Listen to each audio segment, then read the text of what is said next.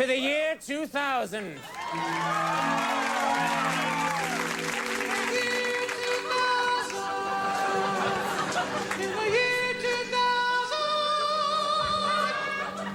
Brain sucking aliens will invade the Earth, but they will all die trying to imitate the stunts on Jackass.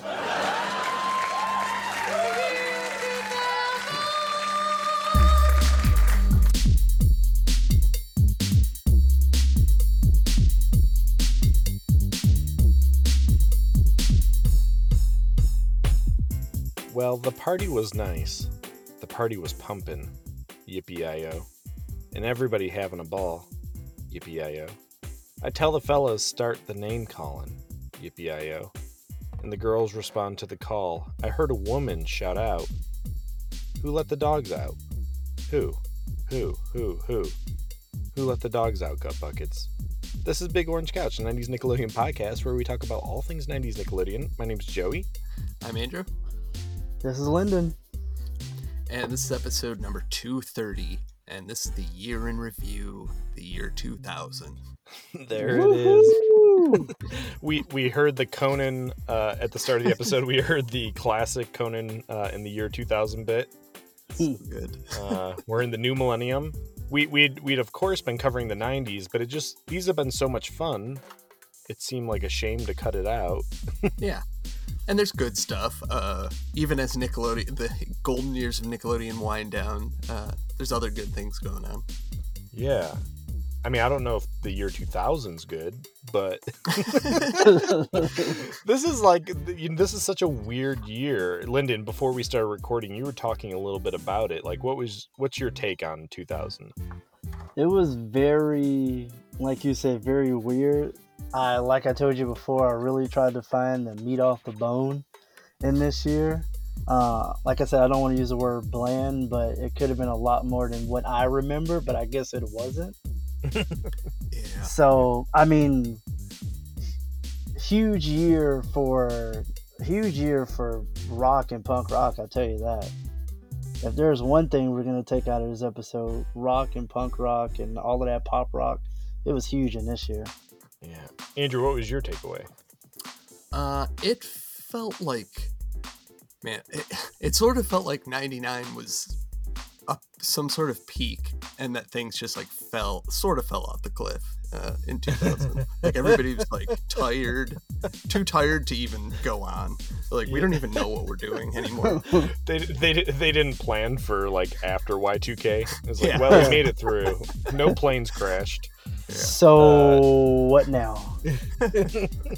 Yeah, I you know I was kind of collecting my thoughts, and I, I apologize if I go on a rant here, but like looking at the start of the new century, I felt like some things crystallized. I was thinking that perhaps the '90s were a period of like blissful ignorance for people joining the tech revolution. You know, all the everything felt new, where we didn't like know any better. Why would we? You know, on one hand, I think we're nostalgic because it was our youth. and We have a certain fondness for And the time. and I and I was gonna say that too. You know, looking back, I was thinking in the '90s, I was you know sort of a kid trying to you know find myself into teenage, and when the year 2000 came, I was a teenager. Yeah, So it's like you think about you know early 2000s when I first started high school, and you think about your life there, and you think about all the stuff you used to watch on Nickelodeon. Those days are gone. All the Nickelodeon, Nick Jr., all of that kid stuff is pretty much gone. So you're becoming a young man at that or woman at that time. So Mhm. when you look back at the year 2000, you notice a lot more things were more important than you know little things like you know the movies and TVs that you would see as a as a nine year old and a ten year old and as a you know fourteen or fifteen year old. yeah, yeah. But he like I agree, but he- I'm I, I guess I'm thinking on a bigger scale of like the entire population. So whether we were we were kids, but even adults, like the internet was new to them, cell Oh, yeah. phones were new to Mhm. them. You know what I mean? Like it was like shiny Yeah. new shiny new toys. Technology. yeah. everybody thought they had these kind of fun new toys which ended up being like actually like a kid playing with a loaded gun like it Yeah, was basically destroying us.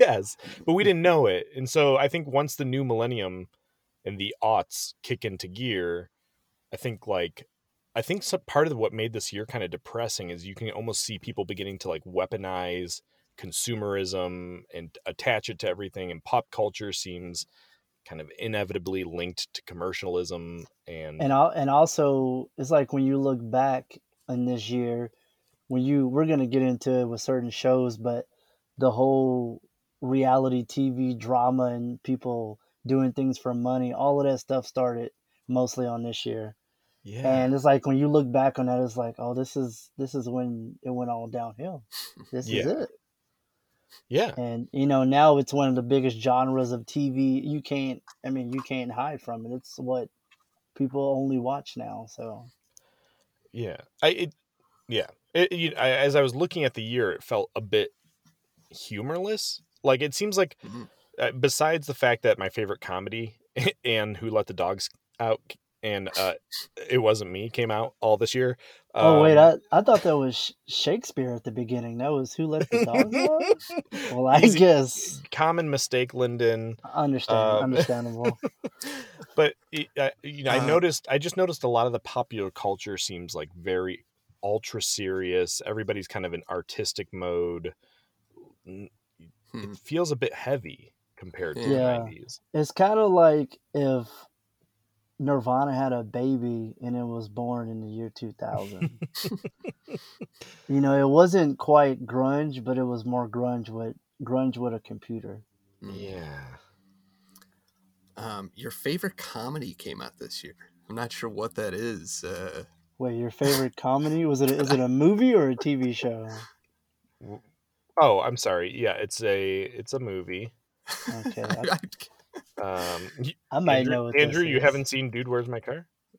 Oh, I'm joking. I'm joking. I'm joking. I'm joking. I, I, I sort of like, dude. Where's my car? No, no, no. It has its place. It has its place. Um, Yeah, in the trash is where it has it. how That's the you. place. Last Uh, place is the place.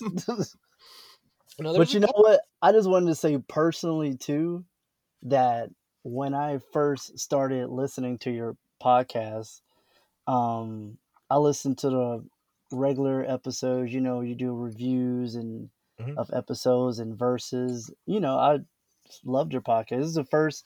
If nobody knows, this is the. I never liked podcasts. I never listened to it. I just watch you know a couple of YouTube videos here and there. Hmm.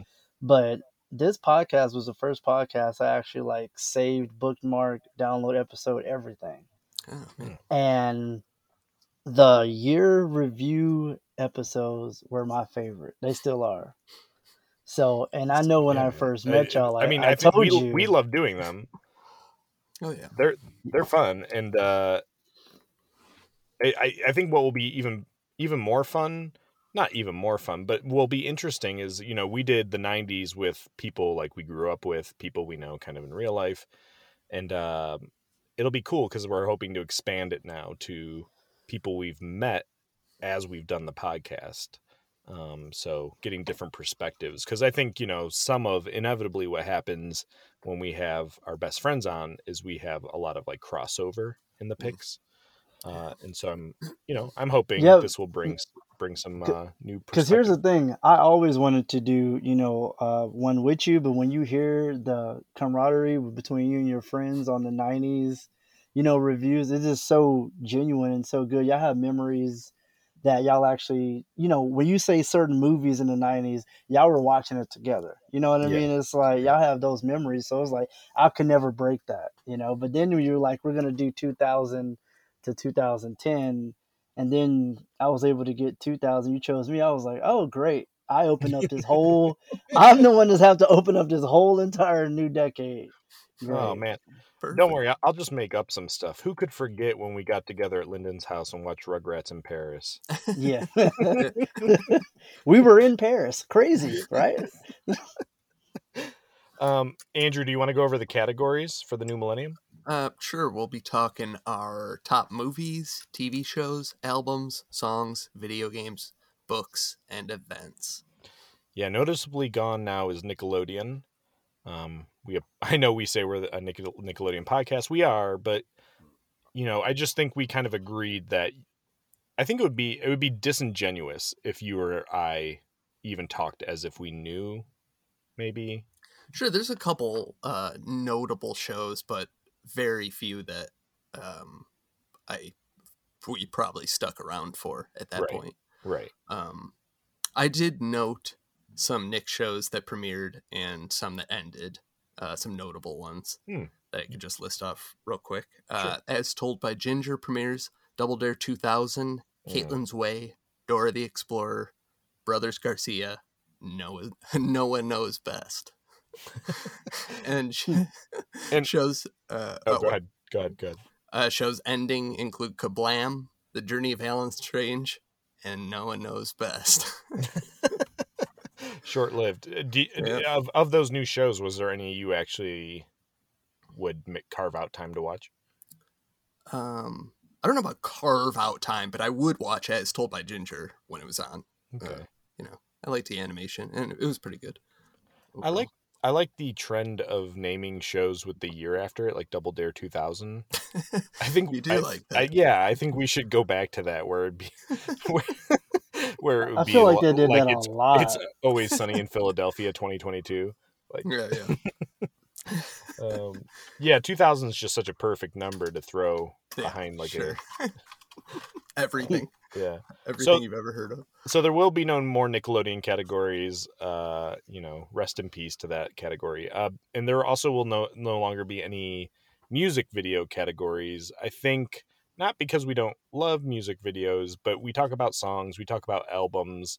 I think a little bit it felt redundant, and also I think I was also just paying a lot less attention to music videos as well as I got older. Yeah, uh, I could even feel it in '99. Like you could just feel the energy kind of dwindling. Yeah. There's a few good ones out there, but most of it was like, you know, Yeah. people dancing. Sure. Yeah. If these cuts have angered you, we apologize. But you know, I think we're keeping the big, big stuff. Uh, And a lot of people. This is probably the most submissions we've gotten for a year. So people Nice. were. Wow. We Nice. will. We will share people's picks for 2000. Um, Lyndon, w- why don't you kick us off? Where what category are you itching to get to? All right. Low key, I want to get books out of the way. Um, Okay, sure, sure. Let's just cut. Let's just trim the fat real quick. Let's go ahead and start off with books. Books. nice. You got It. I like to start off with a bang. You know what I mean? sure. Keep doing- everybody. If you're listening by now, you're still listening. You know. We're doing a podcast here, Lyndon. all right, all right. Let's do books. Let's do books. Um, well, I'll start us off. Uh, my top book of the, that came out in 2000 is the Stephen King on writing book. Um, it's just like his kind of take on everything writing, like uh, both its place in your life and just like how to do it somewhat, and um, just a very good, enjoyable book for me as a writer. Um, I just like reading about that. And I don't even agree with everything he says necessarily, but it's like he makes it really interesting and like kind of fun to go through. Um, so uh, yeah, really enjoyed that one. Stephen King on writing. Yeah, uh, that was also a Shay also picked that. Nice. Lyndon, did you have a favorite book of 2000? I had one that I dabbled in. I'm not a huge fan of it, but I know some stuff out of Mm. it, and I'm sure a lot of people probably picked it. It was Harry Potter. Ah, Mhm. Harry Potter and the Goblet of Fire. Yeah. So yeah. mostly I just know it from the movies and everything, but other than that, didn't read too many books in year 2000. But that's the only one I'm somewhat familiar with. Nice. That was That- our that was the most popular pick amongst listeners. Ah. Um, yeah, sl- I thought so. Slimy's Dream, Mandy, Amar, Karuna, Brett, Nick, Adventure USA, and Ryan all picked Goblet of Fire. That's actually uh maybe this is a bad take, but that's my favorite of the Harry Potter movies. Oh, okay. Oh, Goblet. Of, it's the fourth one. Yes. Uh, it's Uh, it's like the tournament. Where Yeah, have- yeah. yeah. I like it. I definitely like it. I- I'm gonna be completely honest with your viewers here. I love Harry Potter Castle and Universal Studios, both California and Mm. Orlando. Love the rides, love everything. I've never sat down and actually watched a Harry Potter movie. Whoa. Wow. That's Yeah, I mean that's I- interesting. Just because there's so many, it seems like you would have just like had to accidentally yeah, watch one. Yeah, and you would think I would because I love Marvel and other movies like that, but I Mhm. just never. Like I said, I dabble. I'll watch clips. I'll watch most of it. You know, if it's on TV, I'll watch like a lot of it and turn Mm-hmm. it. But other than that, I've never actually sat down and, you know, people watch this from first movie to last like it's nothing. You Yeah. know, but I have never actually watched Harry Potter before. I mean, like entire in its entirety. I do think it's like a fun Christmas time watch. It has And we to, just lost about twenty people. uh, I don't think so. Not not over Harry Potter. Um, no, yeah, it's a- uh, also, also best-selling book of the year, just to note, of course. oh okay. Oh, yeah, well, yeah, okay. that, that makes Yeah. sense. That makes sense. yeah, that makes a Uh, lot of sense. Yeah. Okay. Um, well, I admittedly hadn't read anything except for segments of one Mhm. book, which is the one you picked, Andrew, on writing by Mhm. Stephen King. Um, so I'm also going to go with that since it's the only one I can actually claim to have like dug into, and I actually was listening to more of the audio on it. But Mm. um, Andrew is an actual author. Uh, if you haven't checked out his stuff, Space Junk, go to Amazon. Um, I am like a dabbling, you know, like I'm I'm dabbling with writing right now. It's like very interesting to me learning all these rules or you know structures, uh, and so I really Stephen King is someone I love, and uh, the book is really really interesting. Like I find myself Yeah. not agreeing with uh, everything he's Yeah. saying, which is weird since he's like a master. Uh, and what the hell do I know? But that's actually also kind of fun because it's like forcing me to think a little differently about writing. And um, What is your what is your favorite genre to write? Like, what do you like to write? Um, well, so like the easiest, uh, I really love Kurt Vonnegut, who writes, you know, very surreal. It's like grounded in reality with some like weird aspects going on. So I guess it's like a, I don't know what you would call that. Um, So basically, your version of Wienerville is what what you're. T- yeah. That's what it sounds like. Well, yeah, my version of Wienerville in my head is like a total comedy.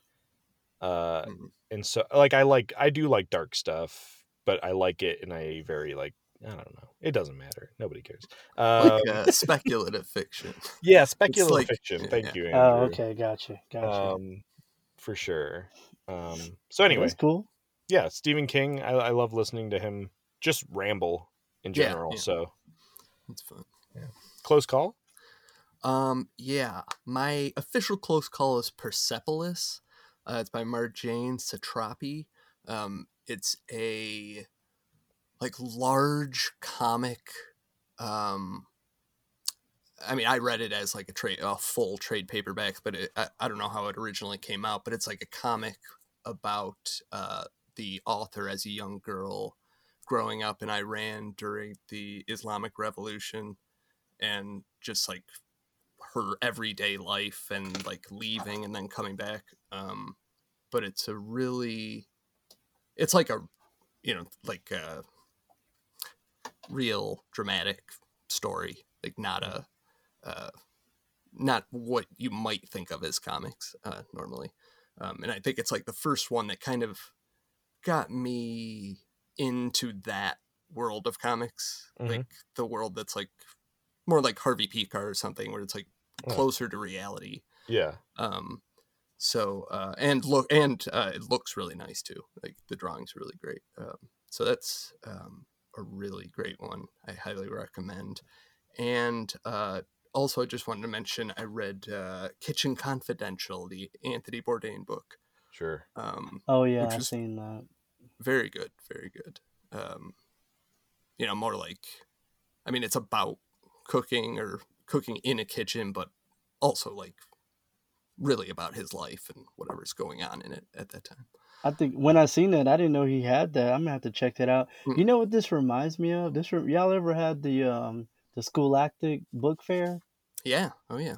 This is this reminds me of you talking like just me walking around looking at all these books that look exciting because they made every book at that fair seem like the best book in the world. And I wanted all of Yeah. them, but all in reality, the only thing I really wanted was the Sports Illustrated. That's the I only wonder thing I really wanted. I wonder if they still do that because I felt like it was pretty effective.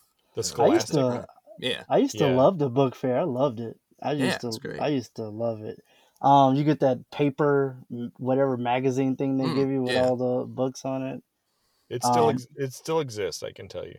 Oh, Does it really? Yeah, it still exists. Wow, with all this technology, I'm super shocked. Yeah. Uh, yeah, I mean, kids still, I think, love physical. You know, ho- like holding a book or a magazine or having a poster. Like I think that stuff is still still there. Hmm. Um, Okay. did you have a close call, Lyndon? I did not. Okay. Um, I did not either, but um, Andrew, you mentioned uh, Kitchen Confidential. Uh, our friend Chris also shouted that out, Nice. as well as Logan or Ivy Boy.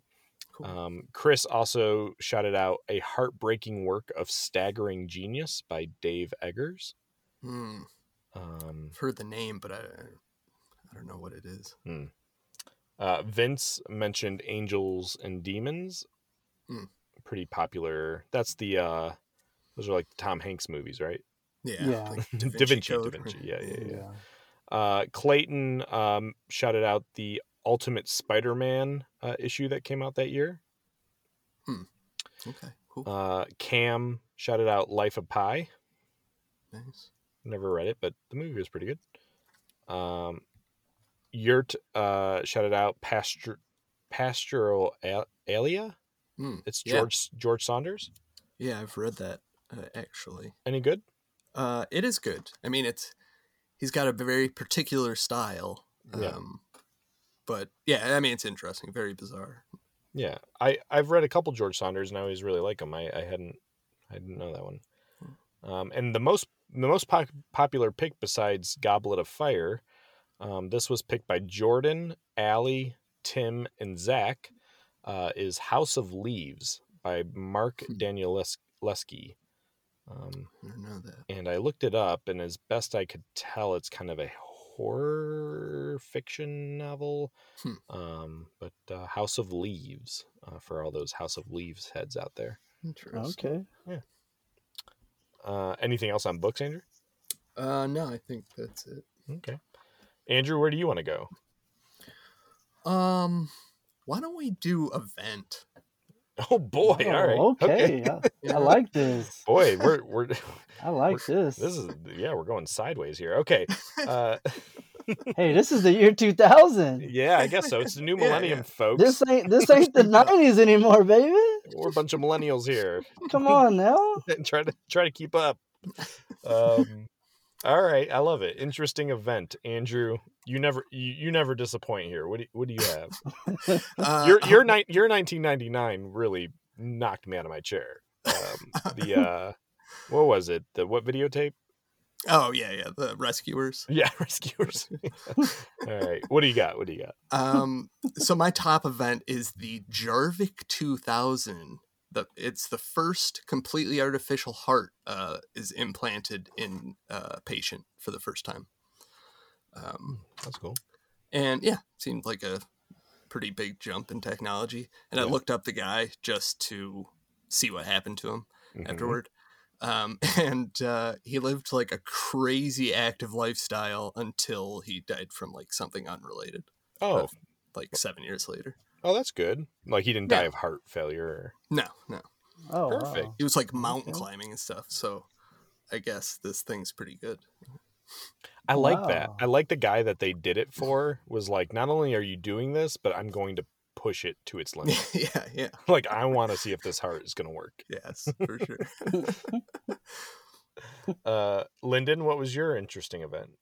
I just want to say thank you, uh, Andrew, for making my event seem so juvenile compared to somebody saved, compared to a life being saved. But sure, okay. My my event, I'm gonna go with something that I love near and dear. My favorite video game console of all time was released that year. The PlayStation Two was Hmm. released in March of 2000 and it is still the highest grossing best selling video game console still to this day Wow. Yep. Yeah. and i love that's still my favorite console of all time is the playstation 2 Ah, loved it it is good. It without didn't save a man's life, but you know, you, you, don't just know know- You, You don't, don't but we that. don't. We Yeah, don't know that though. A lot of people's lives in a way. yeah, you, I mean, you don't. We don't know that. Without Yeah. spoiling it, is uh your favorite game for PlayStation 2? Did it come out in 2000? Uh, my favorite video game. Yeah. Uh, yes, it did. Come out in Oh, okay. Mm, Nice. wow. Okay. Yeah. Okay. Andrew, did you own a PlayStation 2? Uh, eventually, I did. Not like when it first came out. Yeah. I, I feel like PlayStation is just something I totally missed out on. I Hmm. feel like our, our group of friends were just Nintendo kids Yeah, uh, with the occasional Dreamcast. yeah, yeah.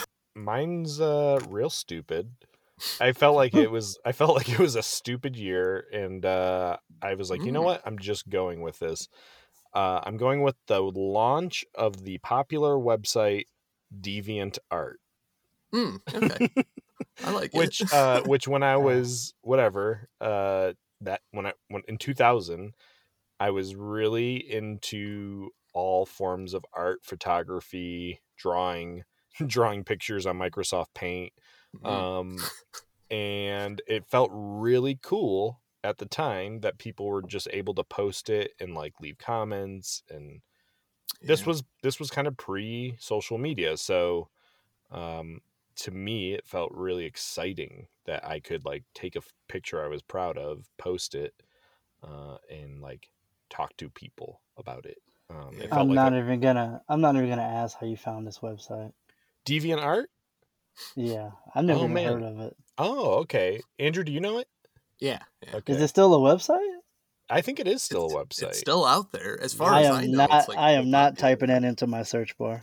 it's it's not it's, It's- not bad it's uh it's it's literally for like artists um i know the Feel like- name the name I makes like it the FBI would just be knocking down my door immediately as soon as I type that in. all right lyndon uh, you're ser- you i know you've searched no, I have not. Oh, you mean worse? Come on the deviant art uh, I I promise you, it's wholesome. It's fun. Uh, and I haven't checked it in like 18 years, but um, you know, no, it just it was a very exciting website at the time, and uh, I remember being very active on it. And uh, yeah, Deviant Art. I, I- for those who know it, I, I bet you there are people nodding their heads right now, and for everybody else, uh, Well, if anybody, if missed it. anybody heard of it, just write write the podcast, please. Write them, and I want to hear your deviant art stories. That's that. Oh, that's it. Hold on, I'm writing right now. I want you to hear me typing post deviant art please. poll. We're, we'll find out. We'll find out how many people have. If there's any, if there's any art heads out there, All right, all right. I would gonna- love, I would love to hear the things that you saw, post, all of that stuff. It wasn't. It wasn't bad stuff. It was okay. We don't have to talk about deviant. Art. um, close calls. Uh, yeah, my close call is the Millennium Force roller coaster is introduced at Cedar Point. Oh, that's so Um, good. Oh wow! Beyond gravity, beyond velocity, gravity knows no force, like Millennium Force.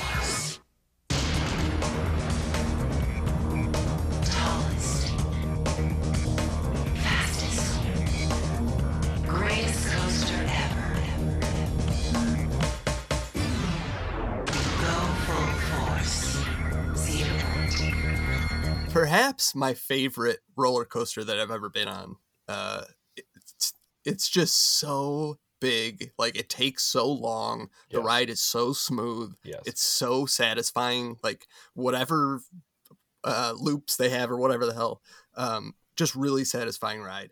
And I, I looked it up. It's like two and a half minutes the ride, Mm. and that's like forever in roller coaster. That's a long Um, time. Yeah, That's a long love that time so in the microwave. yeah, yeah.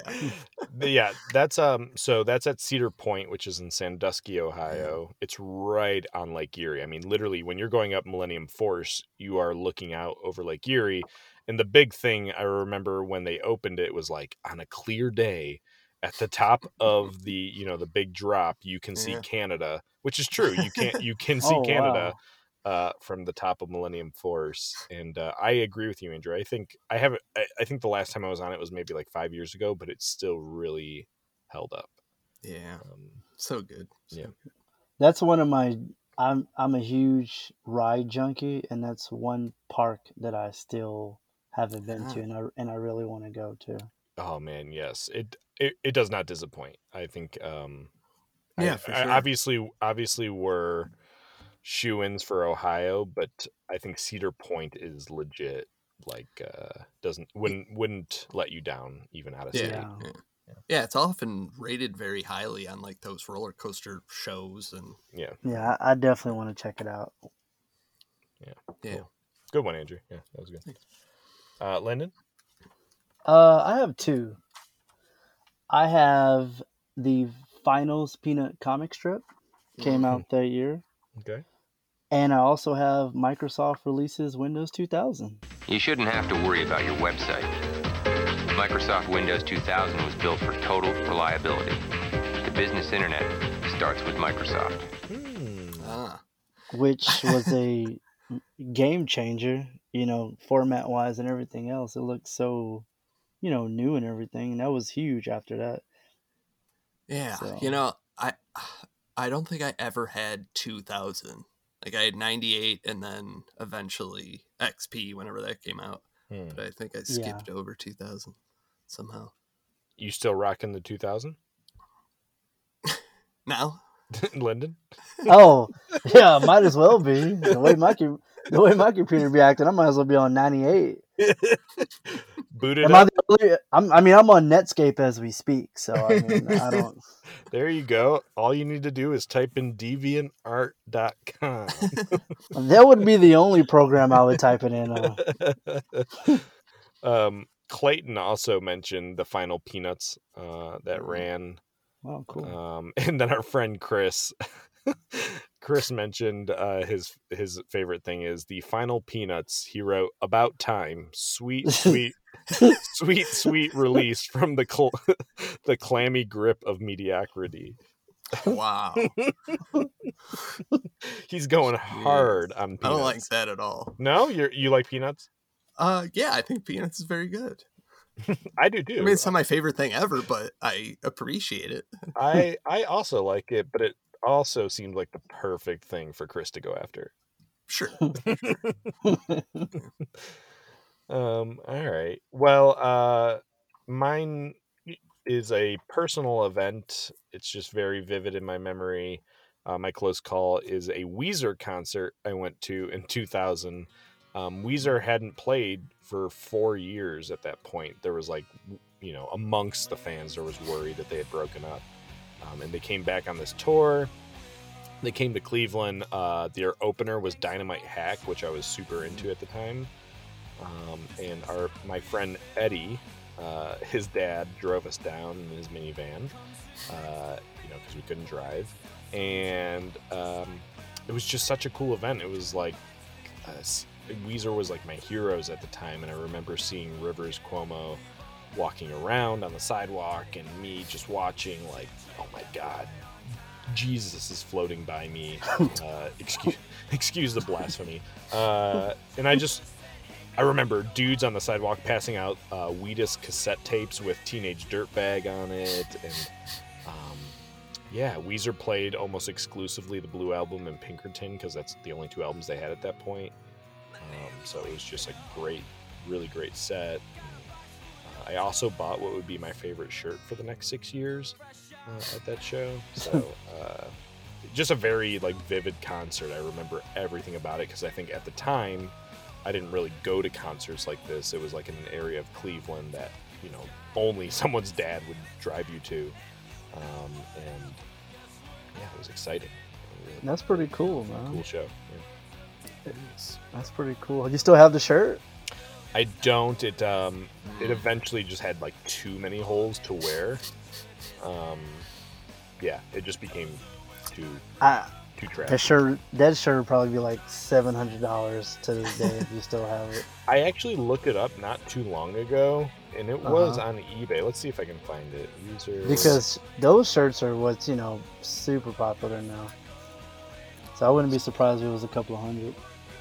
See it, but you're right. Some of these shirts are really expensive. Mhm, Especially like a tour shirt like that. Yeah. Yeah. Yeah, it, it looked like a jersey. It was one of those jersey tees where like the sleeves were black and the back had two zeros on it and it said Weezer like a like a jersey. Um, um Ferguson's? Um, yeah, my Ferguson is actually the final Peanuts comic strip, uh, publishing the day after Charles Schulz passes away. What is going on? Um, you know, it's a sad, sad moment. Sweet, sweet release, Chris says. Oh, I think Peanuts is a very clever little comic strip. Mhm. Um, I think Chris is wrong, and uh, you know, it feels like this weirdly appropriate thing, though. Like this is it. Like this new millennium can't even handle Peanuts anymore. Hmm. you know? Yeah, it's just like pushing it out of its reality. that is a good point. Yeah, like something something wholesome and makes you feel good and like it hits 2000 it's like nope, not anymore. It's like is is Snoopy depressed or on drugs? No, then I don't I don't want to see it. Yeah. All right. All right. I mean, I definitely I'm I'm on your side, Andrew. I, it was a bummer. Um, Lyndon Ferguson. I have two. Two of my favorite shows ended that year. Hmm. The first one ended May 5th, 2000. That is Boy Meets World. Mm, Ah, yeah, Love, love that show. yeah, and great. one- uh, One of the very few shows, you know, I think it was on for like six or or seven seasons. One of the very few shows where I would say 80, 90% of the shows were actually really good. yeah, for sure. And and usually for seven seasons, you got at least most of them are not going to be that good, or the writing is going to fall off. Something's going to be bad. Yeah. Um, and that finale is Yeah. one of the best uh, best TV show finales ever. really. really So you know that was one, and my other favorite show ended July fifteenth, two thousand, and that is Keenan and Kel, Mm. good. Mm. and that's So also one of my favorite shows too. Love that show. I and surprisingly, you know, it wasn't even it was only on for four seasons, but it felt like it was you know ten seasons the way the show is, but it was only Yeah. on for four seasons. Yeah. Wow. Yeah. And what's Yeah, crazy now that I'm looking at it, it the first episode date was July 5th, 1996. I mean July 15th, 1996, and the final one was July 15th, 2000. It, was, it ended and started on the same exact day. That's pretty good. Interesting. Yeah. Exactly a five year run. Yeah, exactly to the day. So yeah, those are my two Fergusons, two shows I love very dear. Nice. Hmm. Uh, my Ferguson was shared by Amar, Manny, Jordan, and Allie, which is the election of 2000 or Bush v. Gore. Hmm. Um, I think uh, if you're if you lived it, obviously an American bias here, but uh, if you lived in America, I think this was an indication, unknowing to us, right? To the year 2000, we're innocent. There's been no, you know, 9/11 attack. There's uh, politics hasn't totally corroded to the bone. Um, I think this is like a little sneak preview between the Supreme Court and like you know voting debauchery of where the country is headed in the new century, and it really hasn't you know it has not gotten better since. So. Um, Yeah, Bush v. Gore. I think it's uh, we were so young, so innocent. Oh, no, oh man, like what a what a weird little oh Florida. They can't figure out the vote. Oh, Supreme Court's just gonna step in here. Okay, It's like, well, why don't we just get help from Florida officials? Who's Florida's officials? well, this won't happen again. but uh, you know, I mean, at least we can always trust the people in Florida to do the right thing. oh, always love Yeah, our Florida's love our the- love our friends in Florida. Hi, Cassandra. Yeah, because Florida's one of the, you know, Florida's going Florida. Yeah, always. Um, other picks. This one I played around with. Um, then these are not Ferguson's, just people's picks. Uh, the first crew to live on the International Space Station arrives uh, in Hmm. November of that year. Uh, Zach picked that one, and I played with it. I don't really know what the crew on the ISS do, but it makes me feel good that they're there. I like that the ISS exists. Um, Um, yeah, I guess so. yeah, It, it does feel. I mean, there's some cooperation, right, between uh, countries. Yes, it feels. Yeah, I think there's a lot. Like, I mean, people who were sometimes you know enemies with. It does feel nice to have that at least that one thing that everybody's kind of on the same page. about. Yes. Uh, Logan shouted out Vermont passing HB 847, which uh, recognized um, same sex unions, uh, which is a pretty big deal. Uh, ben mentioned just, you know, the new millennium. Uh, Kev mentioned Napster blown up. Yeah. Yeah. Uh, Von Brett, Von and Brett mentioned it being a super bummer that uh, Metallica and Dr. Dre sued Napster. Yeah. Oh wow. so bizarre. Like Metallica, the band that's like their whole image is being badass. Right. And Yeah. They do something that's like so. You can't Uh, go to the court. opposite. Yeah, Yeah, yeah. cannot Exactly. There's put a- on a suit there's to go to court to sue a 15 year old for for wanting to listen to your music. So so lame. Especially as an already ultra successful multimillionaire band. You know, it's like, come on, yes, like that's got to be you, you got to let Bright Eyes do that. You know what I mean? Like you got to let a you got to let a guy who's made no money Yeah. in 2000. If if if three battle. if three doors down was like, hey man, I need this. you're Yeah. like, okay, we we get it. Yeah, it's our first single. Exactly. You know what I Please, mean? just let let them have it. You've been touring. Yeah, I just don't get it either. I mean, that's a good point.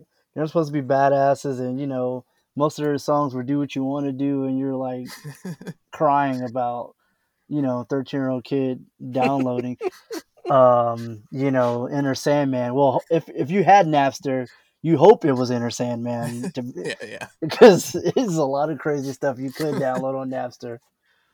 Yeah. Yeah. Yeah. Um, love this one. Marshy Mello says he uh, they made the honor roll. Congrats. Nice. Shout out. Oh, good one. Good Big job. time. Shout out. big time. Uh, Richie mentioned the California rolling blackouts, which I didn't remember, but uh, Yeah. um, Slimy's Dream mentioned uh, the Elian Gonzalez uh, controversy. You remember that? Oh, I Yeah. forget. Huge Yeah, I remember it. I remember that. That was Um, huge. you know, Cuban boy who kind of was his mom died on the journey to Florida. He made it. Kind of controversy over who get him. And I was thinking about how I think in 2022 there's just absolutely zero chance that anybody Oh. would ever hear about this story. No, Mm, not at yeah, all. Yeah, Not it feels even close. feels impossible. Like the country, the like the news cycle is just so insane now that a kid, an an immigrant coming to Florida without a mom or dad is like, I don't know, just so far from. Yeah. Yeah. Uh, Mandy mentioned uh, NSYNC setting the record uh, for record uh, records sold in a week with 2.4 million for no strings attached. In one week? One week. Jeez, you'll, we'll never see that again. No, I just I was I was just reading an article being like, holy cow, like they expect uh, Kendrick Lamar's new album to sell three hundred thousand, and I was it- yeah, that's like, a lot. that's a lot. I know. I was like, But- whoa, but uh, and which is a good album, by the way. I, I definitely do. I'm loving it. That's I'm a great it. album. you have a you have a favorite track right now? Yeah, I like. Um, was it N95? Uh, Uh, he just. Yeah, he just came out with a video for that too. He's very um vulnerable on it. You know, I love it because he's, you know, he's talking, you know, breaking black stereotypes, talking with the families. You know, talking because in, in a black or brown household, you just don't talk about certain stuff. You know, you kind of just push it to the side. But he's breaking that, and he's talking about mental health. You could talk about this, talk about that. He's opening up more and helping out a lot of people by listening to his stuff. Yeah, So I mean, I he's he's he's being you know brave by a lot of things that he's talking about, and he's like just rapping his ass off at the same time. and you know his his beats are a lot better in this one. Like he, he- it's a great, it's a it's a I'll say it's a breath of fresh air. I can Alright. put it like I put it like that because you're not gonna find a lot of albums that came out recently that are kind of like his album that just came out. Yeah. There's not too there's not too many of them are gonna re they're not gonna take it to this level and talk about the things that he's talking about. I I hear you. Yeah, I'm I'm I'm glad to hear that because I, I I know some people have been divided on it, and uh man, when United when that first song United in Grief came on, I was like I I couldn't turn it off. It was very Yeah. transfixing. It's a Um, very it's a very good album, very um eye opening and very um very entertaining. Yeah. Agreed. All right, back to 2000. Uh, Brad Brad mentioned Elton John getting a pacemaker. Oh, I don't I don't remember that. That thing really bought him some time. He's still going. Yeah. yeah. Um, wow. Yurt mentioned the UK fuel duty protests, which he said over there was like a, you know, a capital E event, like very big deal. Uh, the fuel duty protests. Um, Vince mentioned the tragic Concorde crash. Um, Nico shouted out the MTV mu- mu- M- Music Video Awards, which were, she said, epic that year. Hmm. And I feel like the the both the music and movie awards on MTV during this time period were really fun. I, I remember Oh, looking for sure. forward to them. I think the best one was the 1999 one, wasn't it? When Aerosmith and Run DMC was it 99 or 2000? I remember one was massive. Yeah. Well, she said this one was big, so maybe It might it might be this. It might have been this one, but that is that was a huge show yeah. back when the awards actually meant something in MTV. Yeah. Um, Elise mentions the Sydney Summer Olympics, of course. Um, so the Olympics over in Australia. Uh, Lauren mentions it being the year of Eminem, which you know is true. Uh, Eminem was everywhere. And then Justin, Nick, and Cam all mentioned surviving Y2K. We, we did. we made we made it through. We're all here. We're all here. And then, oddly enough, every single person, every single person uh, mentioned deviant art. yeah. Wow, where have I been living under a rock? somewhere? Man, so weird.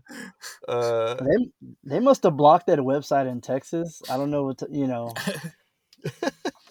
they must have just blocked it. yeah, I, I'm. It's. I'm sorry that happened to you. Um. all right, I'm gonna pick next category. Let's go movie, folks. Time to get this Okay. episode started. Let's go. Here we picking go. books. Andrew's picking events. Let's put a timestamp on this. If you want to just forward through all of it and get straight to it right now, this is what we can do. 47 minutes in, folks. Wake up. All right. Exactly. Here we Um, go. All right. So, Andrew, what was your favorite movie of 2000? Uh, this was definitely the biggest category for me of like stuff that I liked. This was a little um, hard. Chris- but it was a no-brainer for what my pick was. Okay. Um, Oh. I often cite this as my favorite movie ever. Hmm. It's almost famous. The other kids make fun of him because of how young he looks. Nobody includes him. They call him the narc behind his back. They do? One day, you'll be cool. So you're the kid who's been sending me those articles from the school newspaper. What do you like, the star of your school? They hate me. This is Rolling Stone magazine. We got a couple copies of your stories. I think you should be writing for us. We can only pay, let me see, $700. I'll a grand. Um, just unbelievable. Like it, it's my it's equivalent for me as like Freaks and Geeks is on TV. Like it's the Yeah. equivalent movie. That's Um, yeah, that's interesting. God, it's so good. It just like even now, if I just catch it on TV, it just like for five seconds, I get that like that magic that you kind of feel from certain things that just like connect with you on that like exact right level. Um and and maybe like this this probably hit me at the exact right time too, like formative years. Uh it was writing and music related, so it was like kind of right there for me. Um, but I love how this movie feels, how it looks, just all the, everything about it. Um, I love it so much. Uh, and uh, it, just in case anyone thinks about watching it in the future, uh, please watch the untitled uh, cut because it's like 20 so or 20 or so minutes longer but it's like the best director's cut of anything i've ever seen like a- all of it's gold Oh, I don't Like, think I've seen that. why is it- oh my god it's so good it's yeah It- It's there's just like it's more. There's it's longer. yeah yeah Do you have it? oh yeah Can I borrow it? Uh, sure sure is it? I wonder if this is the first time in podcast history someone's arranged borrowing something. It has to Yeah, be. um, yeah, almost famous was tied for our most popular pick. Uh, Mandy Nice. picked it, Chris picked it, Miguel, um, our friend Melissa, and Lauren uh, all picked. just so Famous. good and the soundtrack Well, yeah, of course in case people don't know, what's it about, Andrew? Oh yeah, yeah. Uh, it's about it's kind of like loosely based on Cameron Crowe, who's the director. His uh, life when he was younger, um, as a journalist for Rolling Stone, and like going on the road with different bands, um, and just like this is kind of a condensed version of him going out with this one band, and just these kind of like. Uh, just like growing up moments for his character Yeah. as like at this age like uh 15 or something um, Yeah. and like a slice of life type thing but like on a, bi- a slightly bigger scale because of the famous bands and um, Right. Man it's hard to even describe the magic of it it just like hits the perfect note of what it is like it is the best it could possibly be at what at what it is it feels like Yeah, it's a so it's um it's a real classic. Um, Yeah.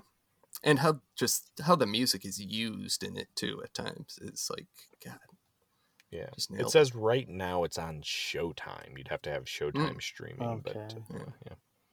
Okay. Yeah. Um, what did you pick, uh, Lyndon?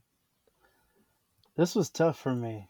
Uh, a lot of movies that I like came out this year, but eventually I came to the conclusion that I went with one that I love, made a little bit of an impact on me.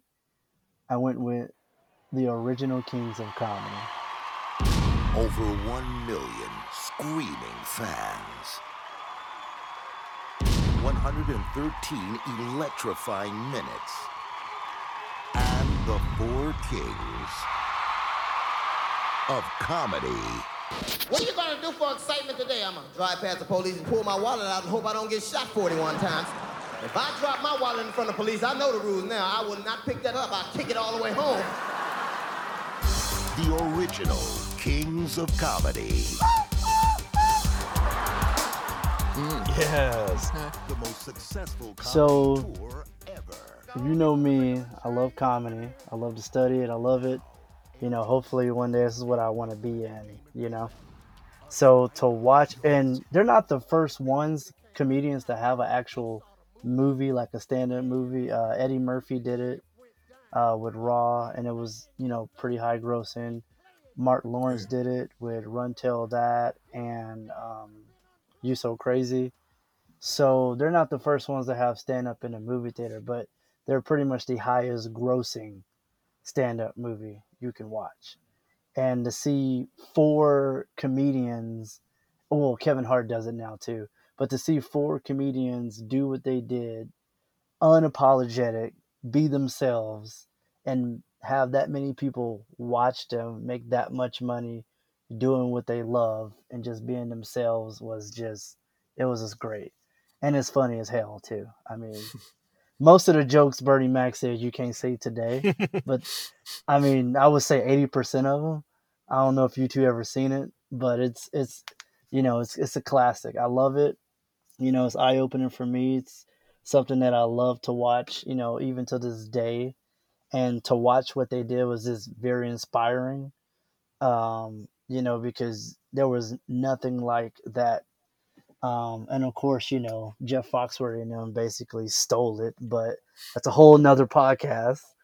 Um, but they did it after them. So many other people did it. Jeff Foxworthy did it. More comedians start to make movies. It was just a thing after they made that much money. So they were the trailblazers of that type of stuff. And for, especially for four black comedians to have that most of a highest grossing movie just by telling jokes was just huge. I remember um, so funny taking my aunt, convincing me.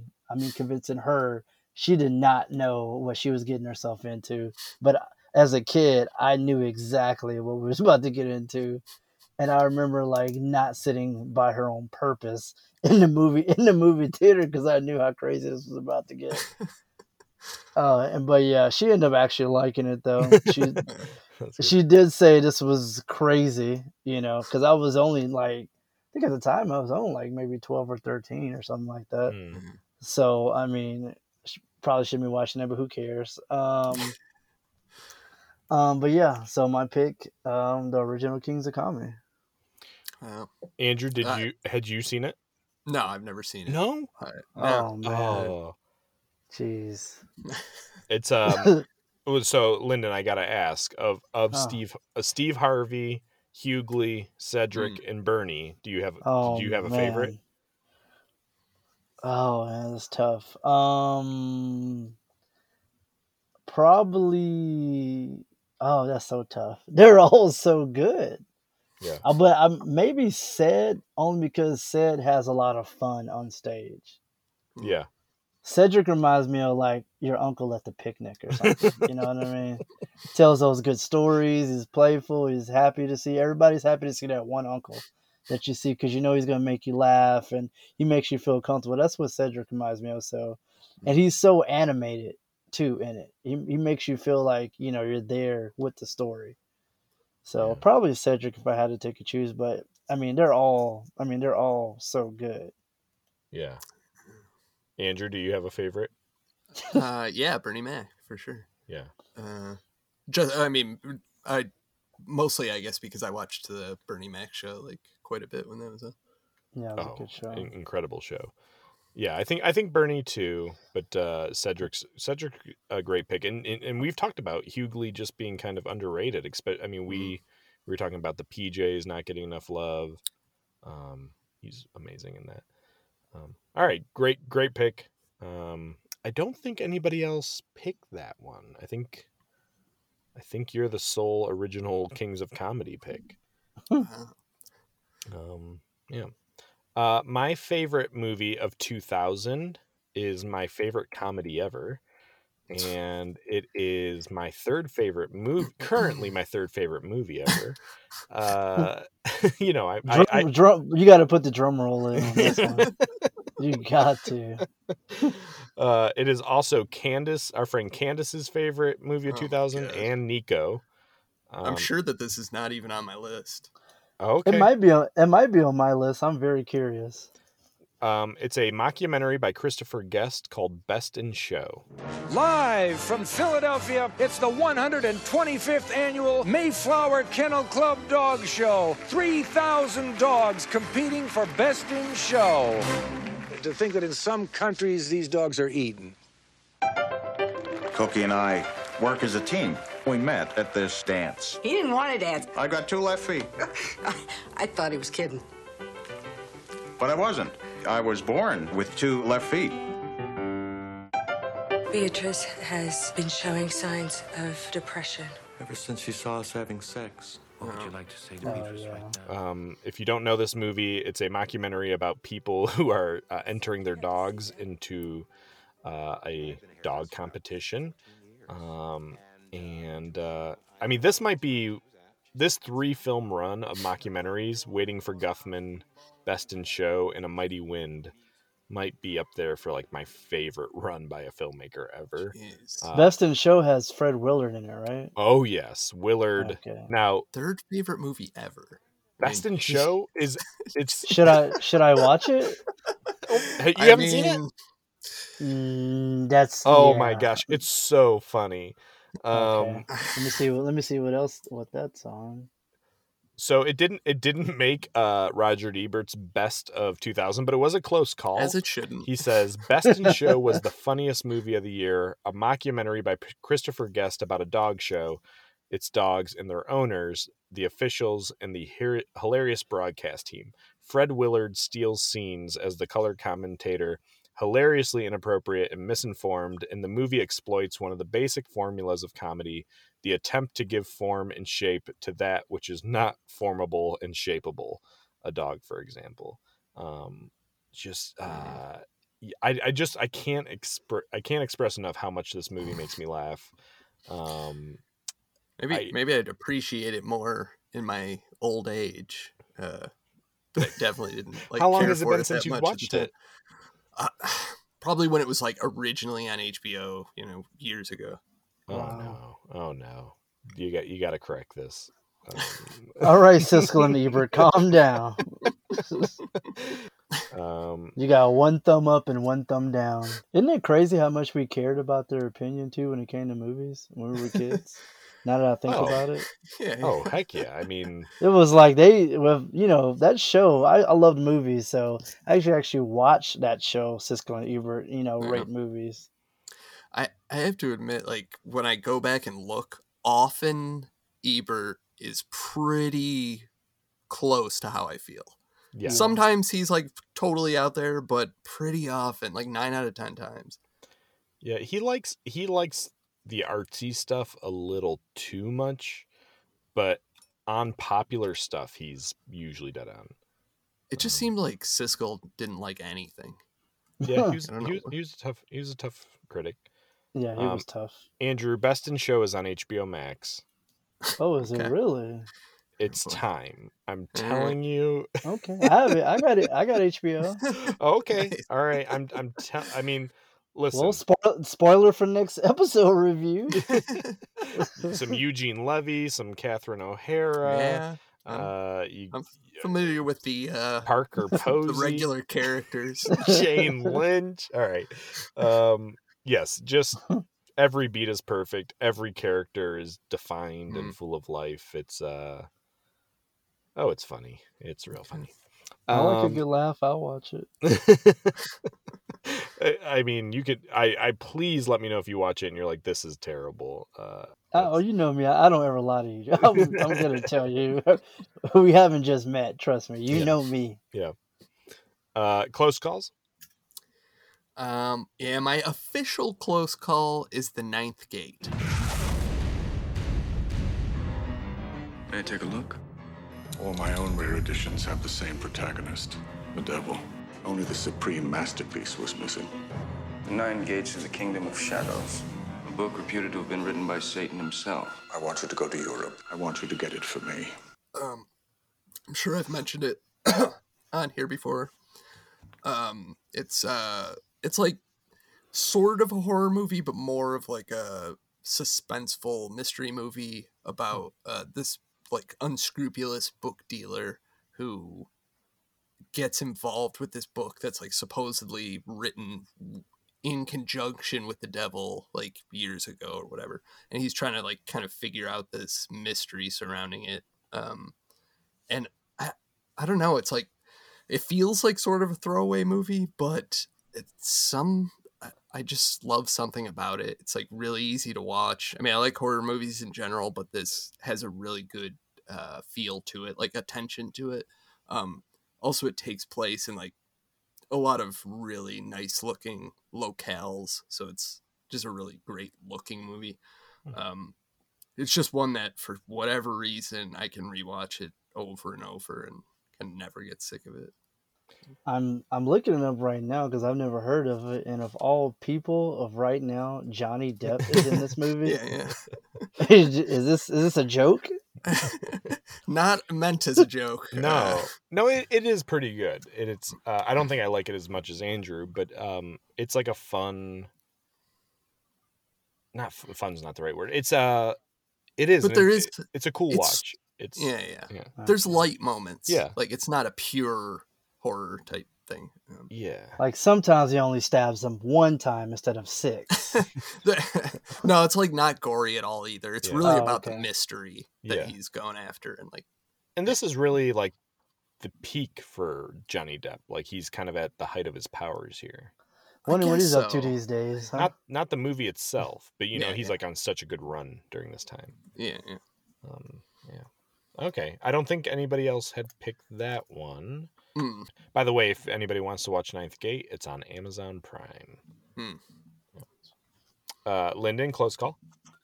Yes, I have one clo- very close call and a couple of honorable mentions we'll do later. Uh, my close call was Remember the Titans. Yeah. Mm. Parents, are they here? Where are they? That's my mother. That's your mama? Mm-hmm. Very nice, I want Take a good look at her. Because once you get on that bus, you ain't got no mama no more. You got your brothers on the team, and you got your daddy. Now, you know who your daddy is, don't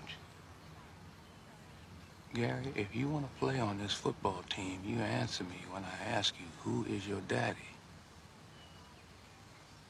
Who's your daddy, Gary? Who's your daddy? You. Uh-huh. And whose team is this? Is this your team? Or is this your daddy's team? Yours. Mm-hmm. I mean, such a great movie. I mean, Denzel, wonderful story, true story. I mean, just this has to do with football. I love football. I love the story. I love the message, the writing. Everything's is so good. Remember the Titans is a classic film. Yeah. I mean, Yeah, that's, I, mean, I just you know. remember watching it a bunch of times in school. yes. You know, I like remember we watched year. it in art, and I was like, "Why are we watching this in art class?" because your teacher's hung over. yes, well, I know that now, but um, it is it is a very solid, like all around movie. Uh, great cast: Denzel, Will Patton, Ryan Gosling. Um, yeah, I liked that one. Yeah. Uh, That that is on Disney Plus for those Hmm. uh, looking for it. Cool. Um, well, you guys have way more self restraint than I do. Uh, are you guys ready for my top twelve close calls? Oh, I mean, I have, I- I, have, you know, I I'll have go a out. ton. Yeah, I I have a ton too. Oh well, why didn't you? Why?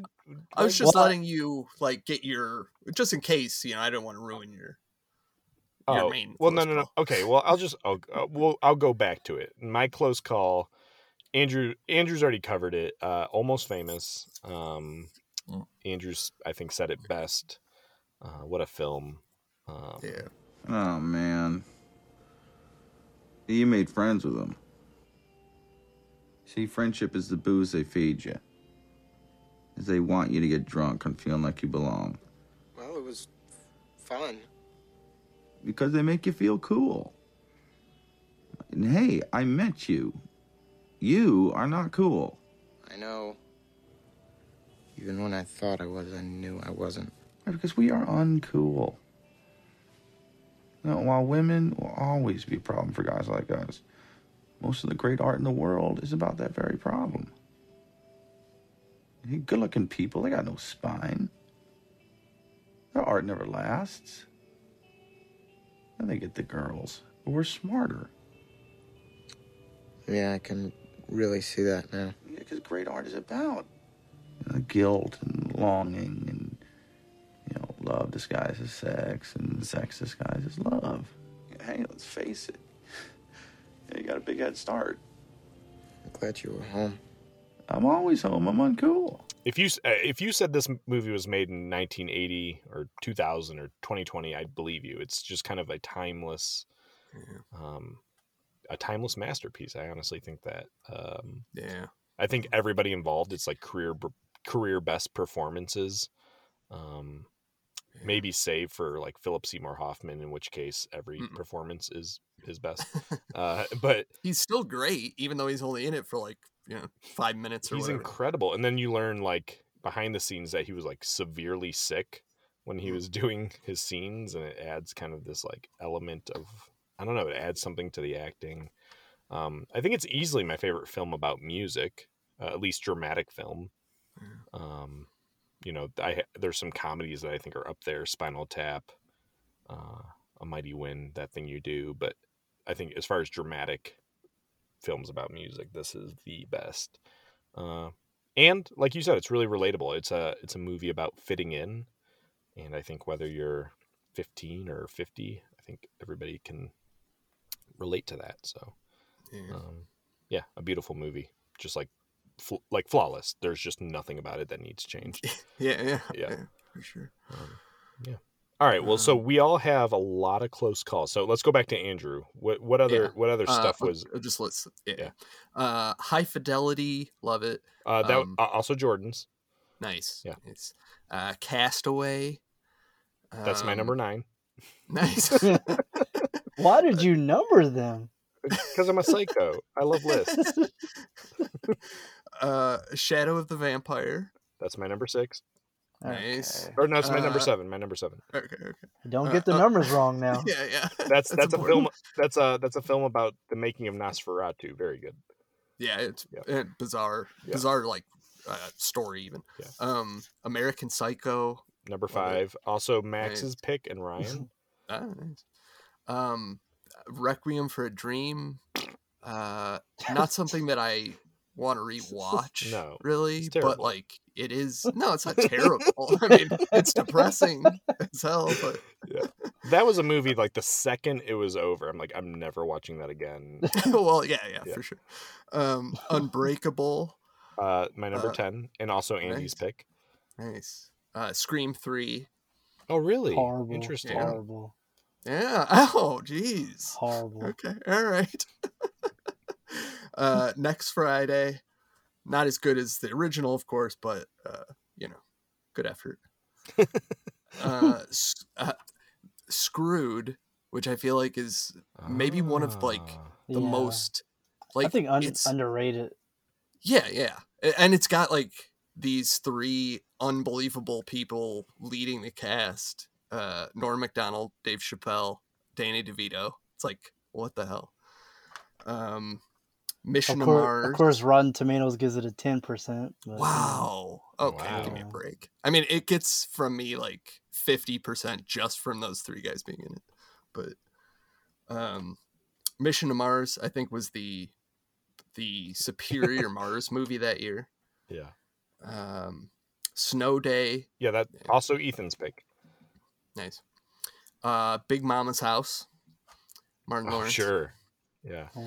uh, d- uh, there's this movie called Cheaters that was an HBO movie, but it was about this uh, like some private school or something that cheat like together cheated to win this like United States like nationwide uh, I don't know smart contest. Hmm. Uh, and uh, anyway, I just watched it a bunch. It was really good. As Jeff Daniels and uh, Jenna Maloney. Oh. Um, and uh, dude, where's my car? Of course, my last. Wow. Uh, yeah. I mean, we watched that a bunch. I don't think I love it, but um, yeah. Double J also picked it. Dude, where's my car? Yeah. Ah, nice. Uh, what other ones did you have, Lyndon? So my other close calls was uh, X Men. That was almost my, you know, Mm, besides Remember the times X Men. That movie started off. For me, it started off all the rest of the Marvel movies you see today, because it was the very Yeah, for first to me. Like, I mean, you had Blade, and you know, a lot of people don't know the very first Marvel movie was Howard the Duck. Mm, you know, but because it was made such a long time ago and it wasn't that true to the comics, and you know, they didn't present it as a Marvel movie, but Howard the Duck is a Marvel character. Doesn't, Um, doesn't Howard the Duck take place in Cleveland? Mm. I, you you could. you could be. I right. mean, it does look pretty horrible in the movie, so I wouldn't be. I mean, it's trash everywhere. I think he got mugged and beat on his first day. I mean, I wouldn't be. I mean, I wouldn't be too shocked. I mean, honestly. Uh, it says it says yeah the char- Howard the Duck is supposed to be living in Cleveland. I don't know if it was filmed in Cleveland, but yeah. Yeah, I was talking about the movie. Side note: the other day with somebody, I was like, because I seen a picture of uh, her kissing the duck when they were in bed. I was like, wow, that's. As a kid, you're like, wow, I can't believe it. When you get older, it's like, oh, that's that's bestiality. What is going on here? That's why am I watching this? But anyway, back to the 2000s. Um, Uh, so real fast, Slimy's Dream also picked X Men.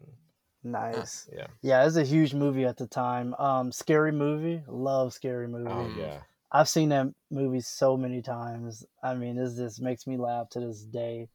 Um, I love that, you know, the Wayans, Keenan, you know, directed it, wrote. They all wrote it together. It's just you know you can see the grind in that movie and how good it is.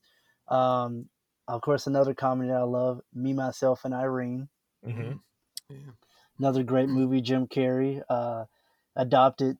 Uh, he has three sons, three black sons, which makes it even more hilarious. I think Anthony Anderson's one of the sons. I mean, this is so, this is so raw and so funny. Is this is hilarious. Uh, Meet the Parents. Oh, yeah. Uh, my number Ben- four. Okay. Jeez, number four. Nick and Elise Pretty also high. picked Meet That's the pretty. Parents. That's up there. um, yeah, Meet the Parents, classic movie. Ben Stiller. Uh, Shaft. It was a remake of the original Mm. Shaft. Um, Samuel Jackson plays uh, John Shaft. It's not a bad movie. Uh, Love and Basketball. Another one of my favorite movies. Uh, Omar Epps, and uh, you know, it's about it's a love story pretty much that has to do with basketball, but it's really good though. Um, I know I'm gonna get a lot of slack for this, uh, but uh, this two these la- the the ladies man, um, it's a character from SNL. Forget his name. Yeah. Uh, what is Tim Meadows? name? Tim Meadows, yes. Um, if you know the SNL character, they made a movie out of it, and it is just hilarious. Andrew, I don't, and another one, oh, go ahead. I don't know if you remember Andrew or if you were there, but I rem- I remember we had a sleepover at Chris's house and we rented The Ladies Man. And I was really, really excited. Uh, and I fell asleep. and so I've still never finished The Ladies Man. Wow. Um, so another movie I know I'm gonna get slack for. Uh, it's I don't know if you ever heard of it. It's called uh, Bedazzled. Oh yeah. Number 11 on I- I my sorta list. like. Number 11 on my list. You're Lyndon. joking. You Nope. gotta be joking. And it's Richie's favorite. I love Wow. Bedazzled. Love Bedazzled. Underrated. Yes. Wow, it's uh has to do with Brendan Fraser and Elizabeth Hurley. Say no so more. basically, so ba- you can just stop it right there. Surprisingly, has fifty percent on Rotten, which that's a surprise. that insane. that they I mean, would. I like it, but come on. that's a pretty big rating for that movie for Yeah, Rotten yeah. to give. Wait a second, Andrew. Um, You're saying you think it should be lower? Oh yeah. I mean, I, I like it all right. Have you seen it? If if Screwed has ten percent, Bedazzled should not have fifty percent. That's what I'm saying. What Brendan Fraser's what Brendan Fraser is doing in Bedazzled should have been I've Oscar seen nominated. I've seen the basketball player. Oh the my gosh, basketball scene is so probably my funny. favorite scene. It's that so- basketball scene is hilarious. Bob is courtside with Elliot Richards. Now let's go to Bob Bob. Thank you, Jerry and Dan. Elliot, you must be one very proud young man this evening. Simply put, that was a staggeringly dramatic display of athletic ability. Uh, well, you know, you go out there and you give 110% and you want to play good and, you know, you hope you play good. I think we played pretty good tonight. Well, in the lexicon of sports terminology, and I don't mean to sound contrary here, the word good falls tragically short of encompassing the sheer virtuosity of your performance this evening. Um, well, you know, there's no I in the word team, and this is a team effort, and I just want to say that I'm really proud to be associated with these fine individuals that I ha- have the pleasure of working with. Now, I would never want to diss your teammates in any way, shape, or form, but you do realize that you smashed to bits Wilt Chamberlain's heretofore unbreakable record of 100 points in a single basketball game set in Hershey, Pennsylvania all those years ago. Oh man, you know, you just gotta play one game at a time and go out there and give 110%, and uh, you just gotta show that you want it more than they do when chips fall where they may. Thank you very much. Uh, back to you, Jerry and Dan. All right, Diablos, number one, yeah. So I should have been nominated for an Oscar.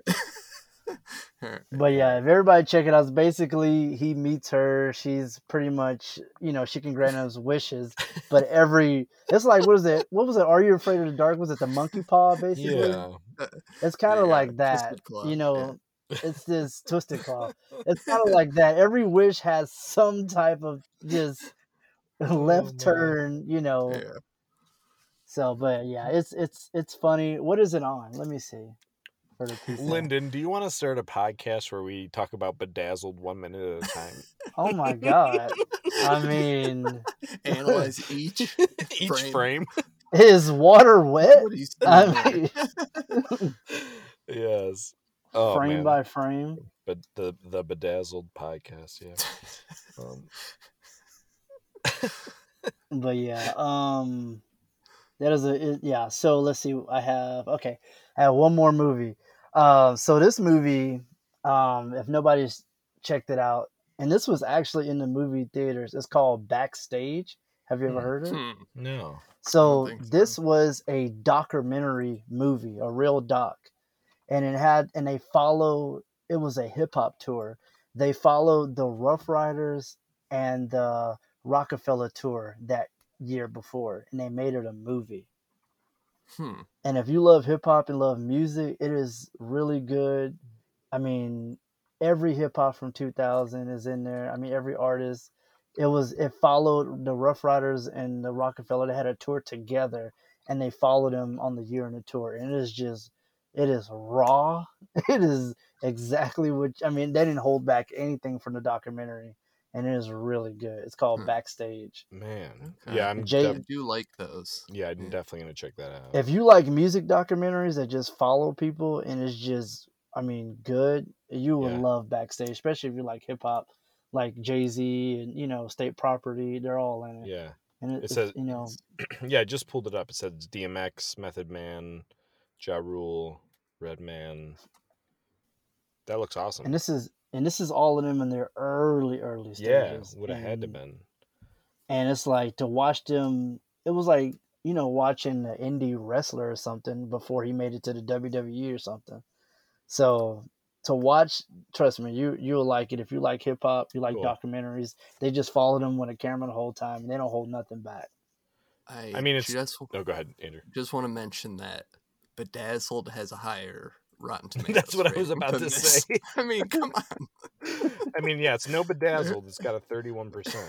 Um, well i'm not surprised i mean you know hip-hop could be? documentary in 2000 i mean nobody that's not but I mean, Bedazzled though. Andrew, it's brendan fraser we're about to throw fists here. Um, I mean, I own Bedazzled on DVD. I had that. I had that case. Um, I mean, I know what one wish I'm gonna have is for Andrew to like this movie. I do like it. It's just come on, fifty percent. oh boy. A little high. Um, well, you guys named a bunch of movies on my list. The only stuff you didn't mention, uh, my last pick was U five seven one, uh, a German U boat film that was I remember pretty. I haven't seen it in a long time, but uh, it felt pretty tense. You, and you put it on your top list. Yeah, number What- twelve. what number, number- number what- twelve. Oh, it Uh, barely made the I don't cut. like this at all. Yeah. Well, well, it's uh. Have you have you guys seen it? Another one. I feel like I feel I like I, might haven't. watched it like in German class or something, like in German. Yeah, we did watch it in Uh, German class. Yeah. Oh, oh, okay. Yeah. Um. Yeah. That's not my kind of movie, but Oh, whatever. Uh, we mentioned Bedazzled. Uh, we mentioned Unbreakable. Uh, number nine, Castaway. Number eight, Gladiator. Number seven, Shadow of the Vampire. Number six is a documentary called Dark Days. Um, it's a film about pretty much like a homeless society that lives in the subway system of New York City.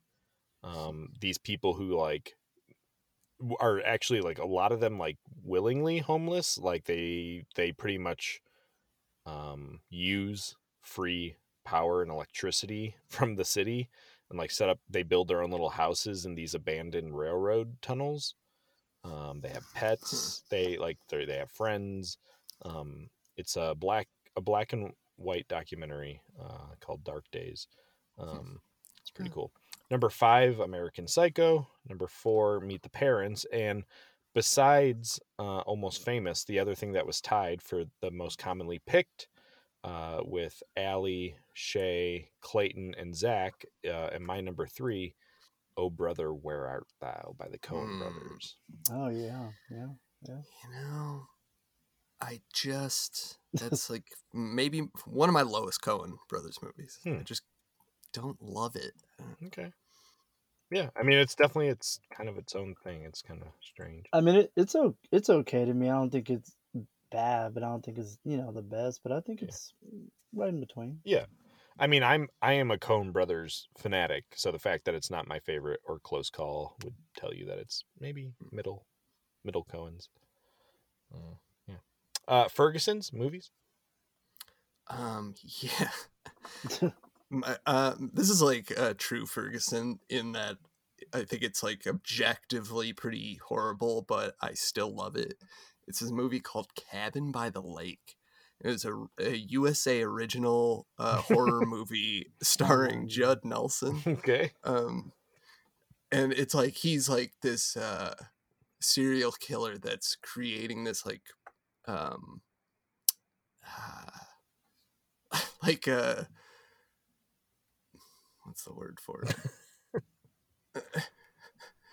it. Basically he's like chaining his victim down victims down in the water to create this like underwater thing that he can like swim around in and like it's like a display for him or something. Anyway terrible movie. It's a hor- it's like bottom of the barrel type movie but i just something about it i really like. Uh judd nelson is bizarre as the serial killer. Um and it has a uh sequel that's even more bizarre like The Judd Shape of Water. Yeah. yeah, yeah. Another classic. somehow. I can't remember what happens at the end of the first one, but Judd Nelson like gets caught or something. And then in the second one, he he comes back pretending to be a director in the town and he's directing a movie about himself the serial killer and like his underwater thing Okay.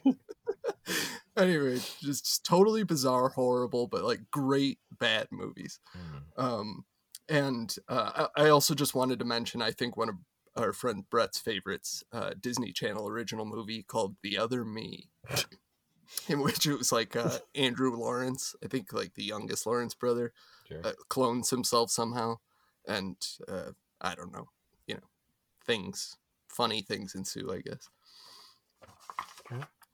anyway terrible Lyndon Ferguson. I have a few. nice Um, number one, Coyote Ugly. Mm. Just horrible. I mean, just dumb. Same recycled story. Uh, and the second one, uh, God, this movie's so bad. Little Nicky. Mm. I mean, just it just speaks for itself. I don't even like talking about it. How bad it is. It's just such a bad movie. Um, Shanghai Noon. That was with um, Jackie Chan and um, was it Owen? Yeah, I think What's Owen it? Wilson. Yeah, Owen Wilson. Just just a cash grab team up movie. Just dumb. Um, I mean, Rush Hour was great. This is not Rush Hour. um, Nutty Professor two. Uh, just a disappointment because the first one was so good and the second one was just not that good. It was just another cash grab movie. It just wasn't good. And uh, Charlie's Angels. It was just horrible too. Mm. So Yeah. yeah.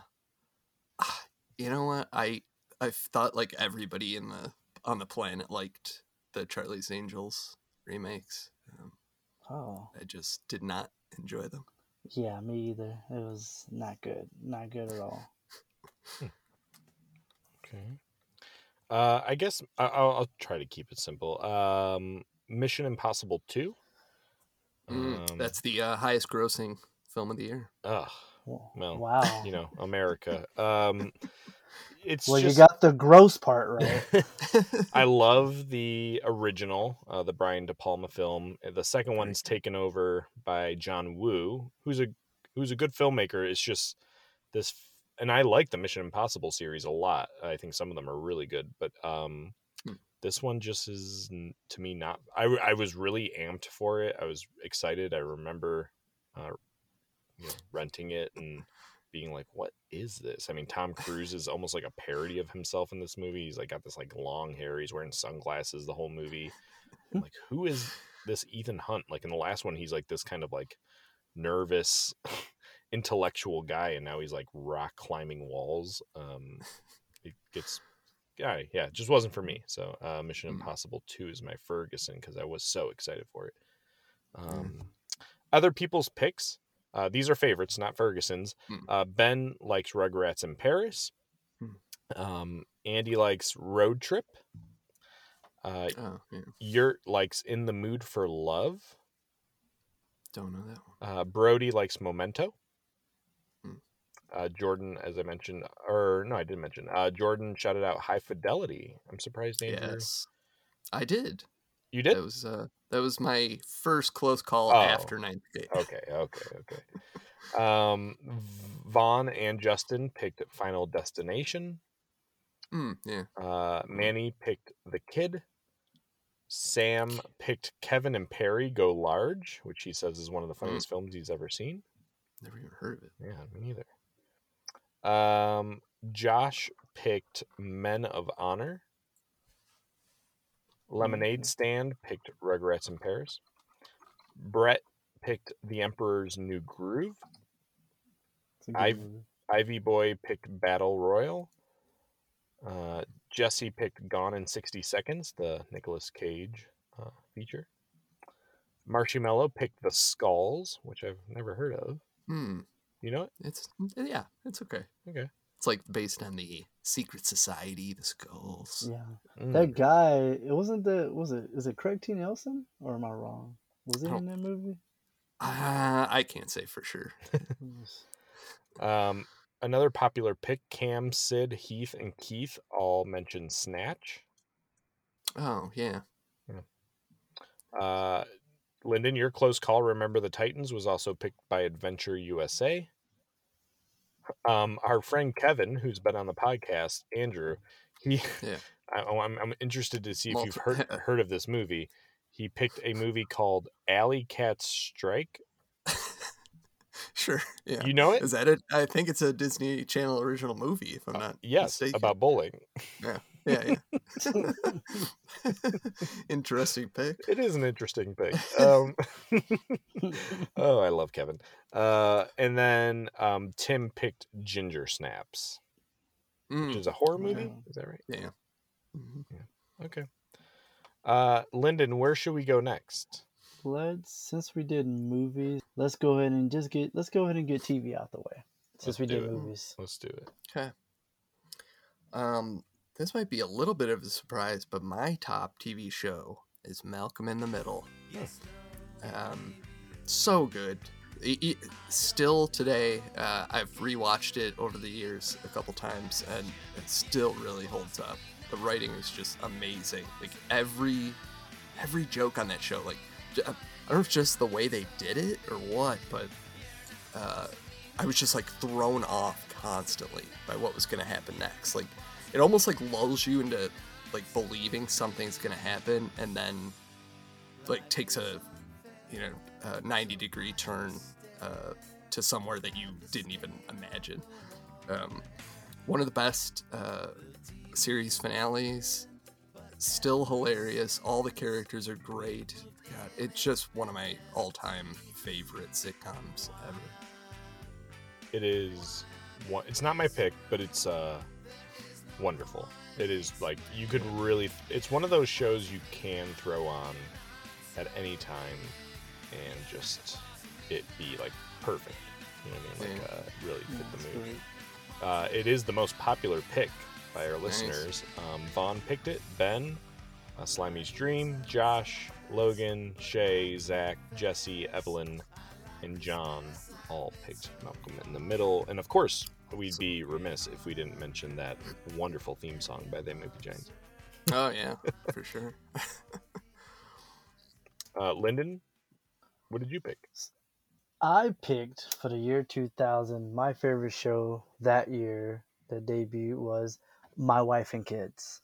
Hmm. Oh, That was uh, Damon Wayans, Tisha Campbell. They had a show. They had a family, two successful um, parents. I mean, it was just hilarious to me.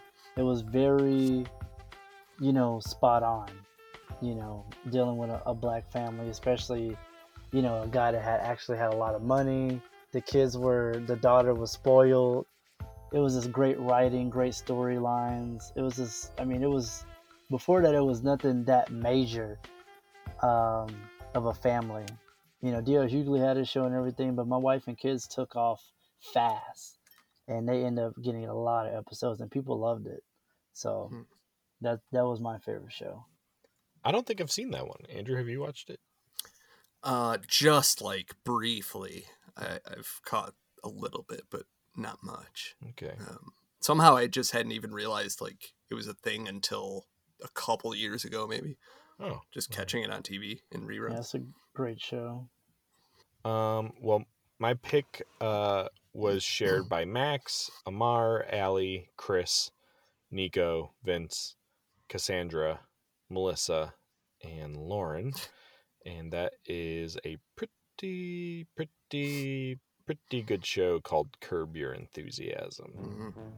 Um, this is the Larry David HBO show. Larry David, who helped co create Seinfeld.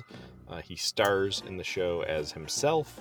And the kind of central theme here is Larry is an abrasive person surrounded by even more abrasive people. I think what makes Curb so fun is everybody is so unforgiving. I mean, it, Larry is a jerk, but so is everybody else. Uh, and um, yeah, it's just uh, it's still going. He's kind of made the show. It's kind of incredible. 22 years. He's just been kind of making it at his own pace. He takes like sometimes years off, sometimes not. Um, and it's still very funny. I, I'd say not as consistent consistent as it once was, but uh, these first few seasons are, I mean, all bangers. Um, love Curb. Nice. Yeah.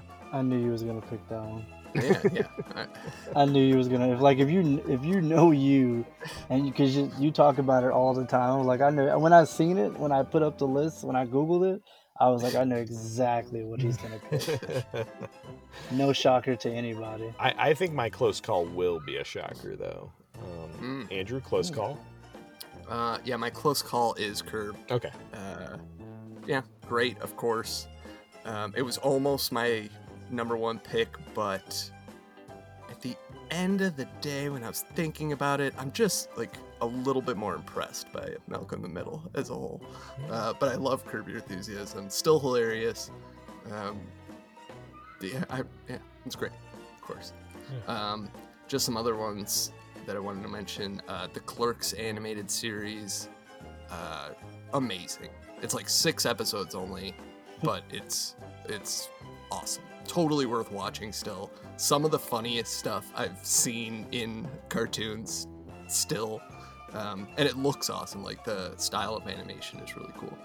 Um, man, just a crime that that got canceled. Um, this was also the premiere of Aqua Teen Sealab 2021. Um, the probably my top two uh, of this era of like what's about to come with Adult Swim. Um, and also Baby Blues was an animated show that was on for a little while based on the comic strip. Um, really great. Like oh, another really underrated uh, animated show that uh, was only on for one season. And uh, finally, Even Stevens, Mm. the Disney Channel original series. Yeah, we love the heck out of that. Yeah, it was great. I we were we were early on the Shia LaBeouf bandwagon. yeah. Oh, yeah. Um, cool. Uh, Lyndon, close call. My close call was Malcolm in the Middle. Yeah. Wow. Yes. That was my close call. That's, I mean, I love that show. I mean, the writing was so good. I love the quirkiness of it. It was almost like, I don't, it's like, it's almost if Pete and Pete had a new 2000 show with the craziness and the stories that they had. That you just, nobody had these, what they went through in this family and these storylines. It, it was like, just like when you watch Pete and Pete, it's like, who goes through this? You know, it's like who does this? Who creates these interesting characters? Um, I seen something really cool a long time ago. They said, "What if uh, I forgot his name? Breaking Bad went into Mm. witness witness protection program and then met." And the, the last episode of Breaking Bad would have been him going into witness protection program in another in another state and meeting her, the mom, and the, and the episode would have cut off. Um, I was like, you wow, know- that would have been cool. I don't know if you've ever seen it, but they did do a little connecting thing uh, between Breaking Bad and Malcolm in the Middle. Like they taped it. Um, it was an extra on the Breaking Bad DVDs. I think you could probably find it on YouTube. Oh wow, I never knew that. Pretty cool. So my and my other ones are a show called Titus. I don't know if you remember it, but it's Yeah. a com- comedian named Christopher Titus, uh, one of my favorite comedians. Um, he just basically did a show about his life and you know the crazy stuff he's been through. It was on Fox, I believe. Another show I used to watch, uh, I think it was on NBC, is called Ed. Mm. Um, also MTV Cribs. I used loved when that debuted. Love MTV Cribs. Uh, also Even Stevens. I used to watch Even Stevens a lot too. And and last, uh, Jackass. Uh-huh. Jackass debuted that year too. I used to love watching that one. Of course. Yeah. Of course. Yeah, I I think we were also big on Jackass pretty quickly. Yeah, So- for sure. Have y'all watched the new uh the new one? I have. Okay. Yeah, it was fun. Really fun. I mean, they're Hmm. definitely getting way too old to be doing this stuff, but you can tell they're um, they're recruiting young blood. There's a yeah, they of- have to. Yeah, yeah. I mean, like straight up, uh, Johnny Knoxville almost dies. So Yeah, it's pretty scary. um, yeah. All right. Uh, My Close Call is a show I've been watching since 2000. I continue to watch, and for the last seven years, I bet it's gonna be my uh, Ferguson. Oh yes. Um, for the last seven years, my whole family watches it. I mean, I- everyone: my mom, my Oh, man, yeah. dad, my sisters, my brother-in-laws, my nephews. Um, and so there's a we do a bracket every year uh, where people take picks, and there's a winner, and we have a trophy. It's a cup, um, and that is for the show. that is for the sh- CBS Another show. another drum roll. that is for the CBS show. Big Brother. Wow. Um, I love me some Big Brother.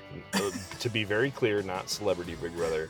I love Big Brother. I love the social experiment of putting people in the house, uh, what people do, um, and it's uh, is it a stupid show? Of course. Uh, am I proud that it's my first uh, my close call? No, but uh, I I love it, and um, I, you know, I remember uh, when it first came on years ago, like you talking about your family liking it, and I was a little confused then, like, huh, like what? How? Why do they like this? Like, I don't know. Uh, Just that you've kept it up for twenty years. Oh yeah. I, I. I run I run the bracket. I mean like I keep date I keep weekly points. I send out the scores. We have a cup. Forget fantasy football. Yeah, man. We have a cup that says Big Brother and then on the there's lines on it where we can put the name of each year's winner. I've I've won twice. Jeez. Probably. Pr- pretty poor showing. Oh hey now. It's like out of like 8 years, I'd say. Oh, eight? Yeah. They don't do it every year. Yeah, they do it Or every you year. guys didn't- We yeah, we didn't start didn't- it oh, until okay. more, you know, last I decade. see. anyway, shout out shout out to all my Big Brother fans. I'm with you. Uh, other stuff I really, I mean, I really close. If it wasn't Big Brother, it would have been Aqua Teen Hunger Force for me, Mm. Um, For sure. which uh, Addie also likes. Um, Yurt, Get These Hands, also like Jackass, which was on my list. And a show I've come to really appreciate, uh, though I don't say I love, um, which was also picked by Jordan, Candace, and Tim, is Gilmore Girls Mm. Oh. which um it's it's a hard show to cheer for the characters because they're all filthy rich and disgusting people but it's uh hypnotic in a way it's uh yeah. it's of its time for sure i mean it feels like a 2000 show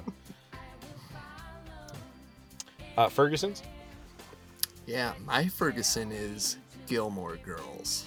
uh, just I- like I don't even know why I've seen it. Um, it like came on after something else that I was watching for a while, and it's just unbearable. It's like this weird, annoying town. I mean, whatever. I, I guess that's like an idyllic looking town. I guess for some people. i think it's star hollow Okay, it's just kind of annoying. I'm just watching it like, who is this for? but I found out it's, It's like for Tim, Candace, and Jordan. and Brett loves this, our friend. Oh, Uh, Brett, yeah. Um, Just no good. It's a good Ferguson because, like, when I'm watching it, I'm like, I hate this, but I also will keep watching it. Um, Is it like fit? It's like 15.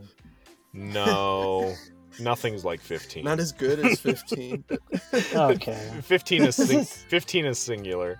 Uh, yeah. Uh, Lyndon, did you have a Ferguson? I did. That Ferguson is Big Brother. Mm, no. Nice. Yeah. nice. I mean, just this is this is what this reminded me of, right? I love the Real World. I thought it was very groundbreaking mm. for its time. You know, you get all these personalities. You know, it was new, and you know how when a new dance or something cool comes along, and your parents do it or or a teacher do it, and it's not cool any and it's not cool anymore. That's how I felt when Big Brother debuted. But they pretty much almost did the same exact thing as a road rules, world world type situation. They basically combined the two with the games and people living in the house. And when they did it, it just wasn't cool anymore. They made it not cool. And it was this, yeah. Honorable mentions though I had is other show called Son of the Beach. It was this Mm, yeah. I mean, it was just horrible too. It was supposed to be some stupid par- parody of Baywatch. I think Howard Stern was like the producer of it, and it was just, just. I mean, I'm look. I like smut just as much as the next guy, but this is just over, just overboard. It was on FX. Uh, it was basically when FX had first started. You know, they needed shows and all that. Uh, that was pretty bad. Also, the Ali G show. I mean, that show annoyed Mm. me too. I wasn't a Mm. big fan of that show either. I know that you know Borat and all that. I know who he is, uh, Sacha, but that show was just annoying. Which I'm pretty sure that's what he wanted to do anyway. So he did his job. But yes, those are my Fergusons. Okay. Okay. Um, but like, but the, in the 2000s was weird because it was it wasn't a crazy amount of shows, but the quality of them was better than the quantity. If that makes any sense. Yeah. yeah, I, I think It I- wasn't. I'm torn on this year. I I think um, there is some good stuff. Um, Yeah. But there's a lot of middling stuff. Um, I have two Fergusons. One is like because I'm mad that it only got one season, and of course, come on, Andrew, that is Dag.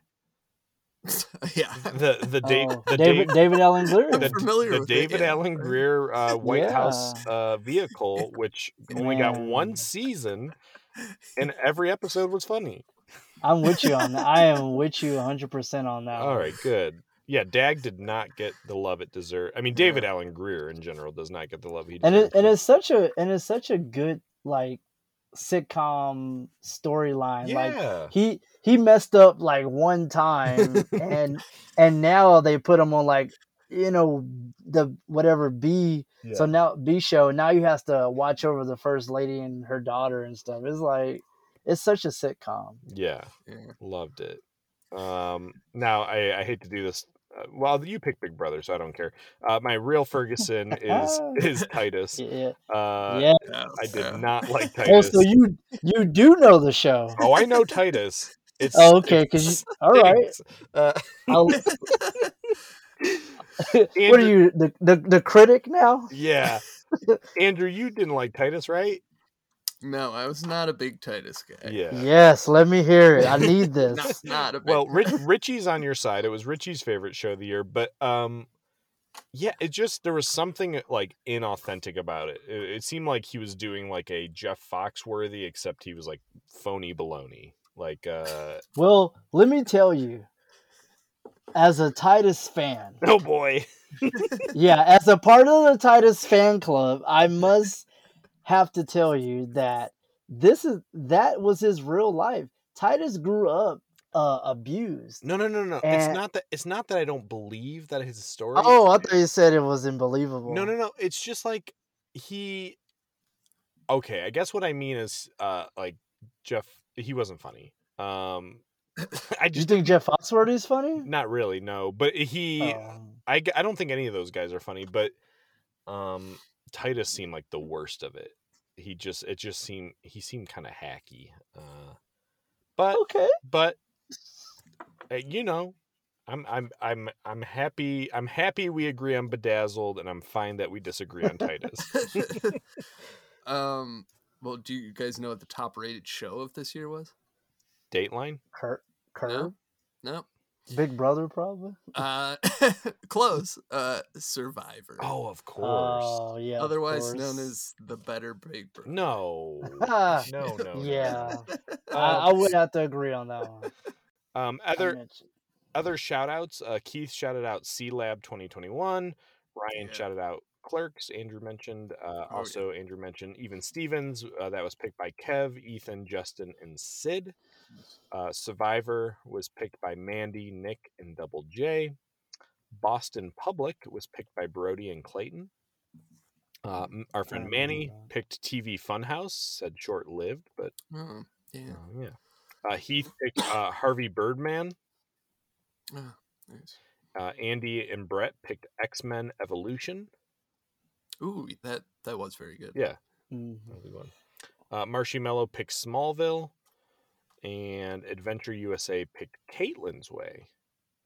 Oh, wow. Yeah. That is a show I think I can say I've never watched a full episode. Yeah, I don't think I have either. Yeah. Um, Yeah. I did note, Andrew, you already mentioned some stuff that ended that year. I, I think you missed one big Nickelodeon one, Mm. which als- uh, which was uh, Are You Afraid of the Dark ends in 2000. Oh, wow. Uh, the, like the first, or Yeah, the second yeah, yeah, yeah. iteration. the seventh season. Yeah. okay. Um, 90210 ends. Uh, Freaks and Geeks, of course. Kenan and Kel. Um, Pepper Ann. Ah, I liked Pepper. Yeah. Not Pepper Ann. Yeah. Uh, Andrew, where should we go next? Um, let's do song. Okay. Um, so I'll start. Uh, my number one song of this year is "The Weakerthans' Aside." Rely a bit too heavily on alcohol and irony.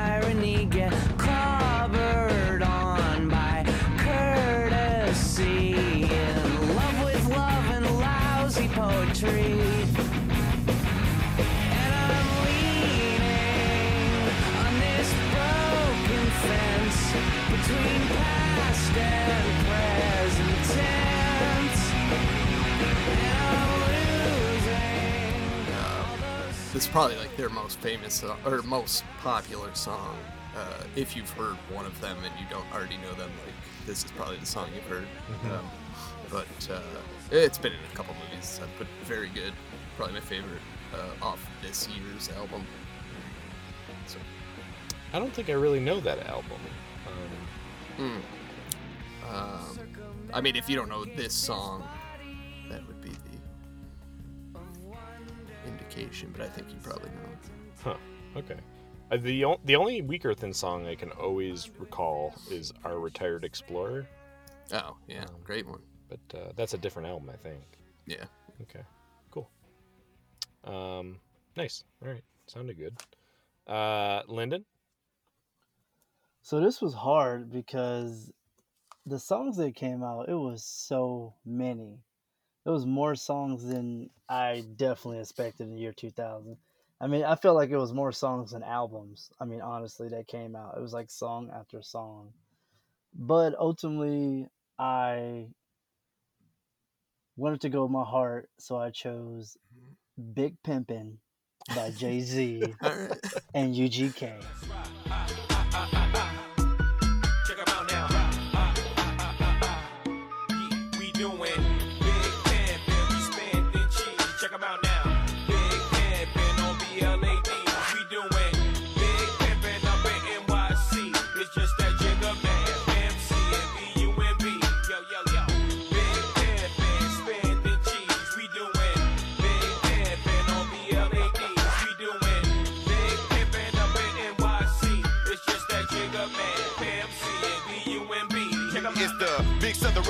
Impresario. Coming straight about the black barrio. Makes a meal of all sorry.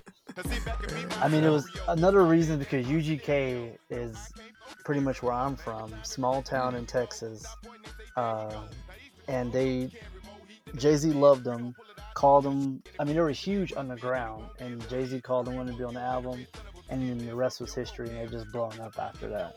But yes, Big Pimpin' was probably my favorite song. The video is amazing. They spent so much money on the video. Uh, I mean, everything about it was great. And I'm gonna say one more thing too. I love your year and review episodes, but I'm here for the people that don't know most of what the hell songs and albums Sure, yeah, that yeah. y'all be saying. I listen, and it's nothing against y'all, you know, and your albums and the songs that you. But when it comes to the songs topic, when you get to that, I have no idea half the songs you're talking about. And I know there's some people probably shaking their head right now. I'm with you, and I'm here for you in this episode. If, if, um, it, if it makes you feel better, I usually also don't know the songs Andrew's talking about. Oh, Yeah, I often don't know, Joe. Yeah, so like you know, it's it's. I think even to each other, it's it's. it's I swear this whole time I thought because the way y'all talk, it's like, oh, okay, yeah, sure. And I was like, okay, I I- I've never heard that song before in my life. uh, no, I've never heard that Weakerthans song. I've never heard you know half of the Pavement songs. It's and it's okay. It's uh, I think that's what's fun about it. Like But you know what's cool about it? Uh, I'm not gonna lie. Sometimes you'll play the clip, and I'll and I'll go back and actually, I'll go on my phone and actually pull it up, and and you know and listen to it. Cool.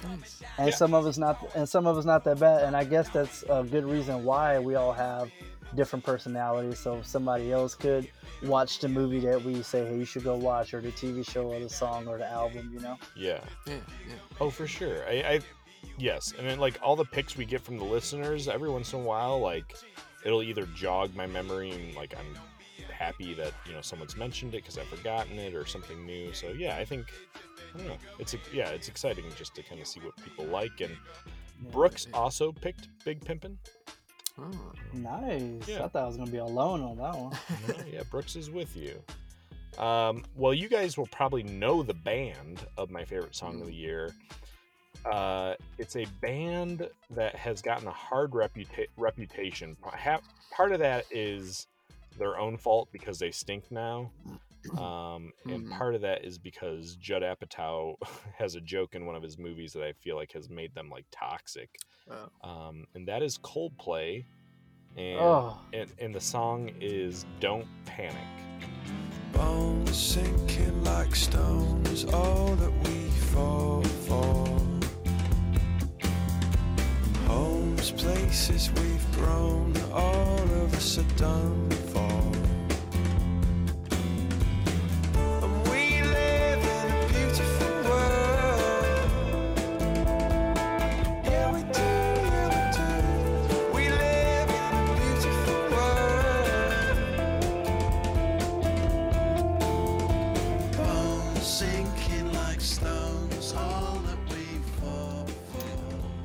It, it- I mean, it sucks now because you say Coldplay, and I think most people do what Lyndon just did.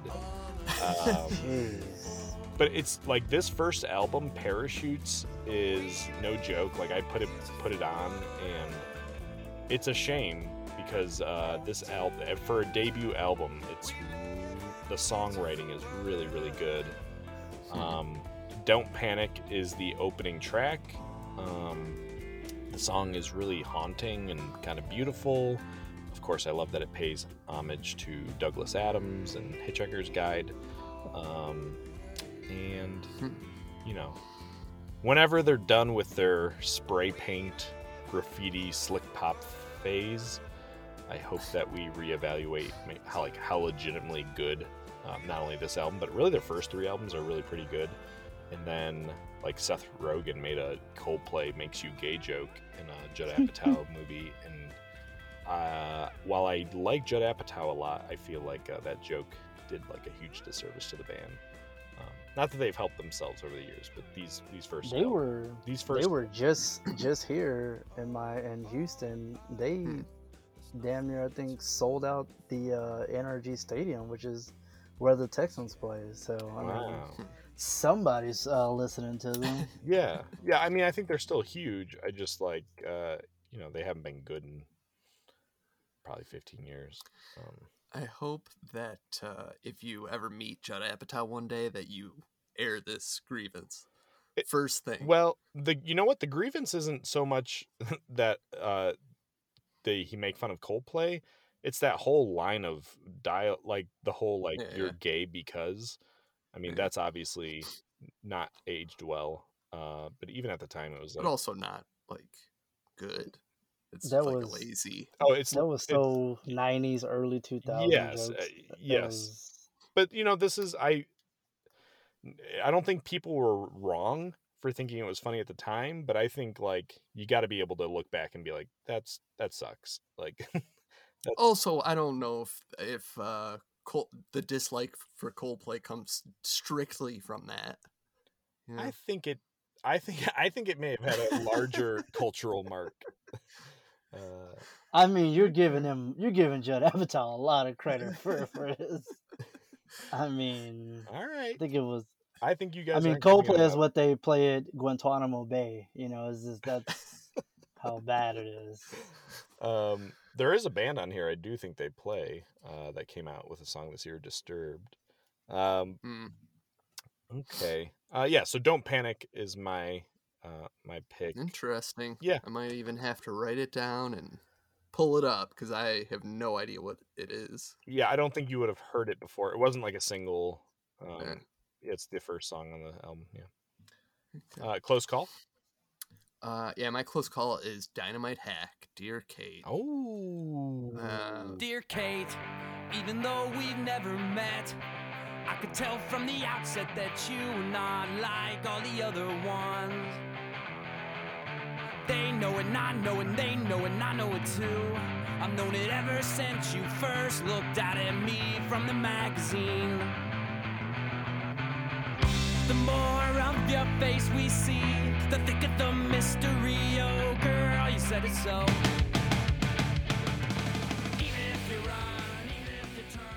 probably the best song on the album. Rocker of a, rocker of an album, but uh, you know, rocker of a song. Yeah. Just uh, yeah, I don't know, just very good. Yeah, they, they were what to say they were big that year because they did the cover of Boys in the Hood. Yeah, they did like the acoustic version, um, and yeah, that album super fast. Uh, it's good. There's a lot of like there's Yeah, a good yeah. rock. Like Boys in the Hood is probably you know one of the ones I would listen to the least at this point, but um, yeah, that was that was that was okay. And, and again, I I got the that they were the ones that opened for Weezer that year, so that was cool. Ah, yeah, yeah. Uh, Lyndon, close call. My close call. I'm gonna have to go with um, thong. Some no. uh, I'm gonna go with uh. Oh man, this is tough. I'm gonna go with OutKast, Miss Jackson.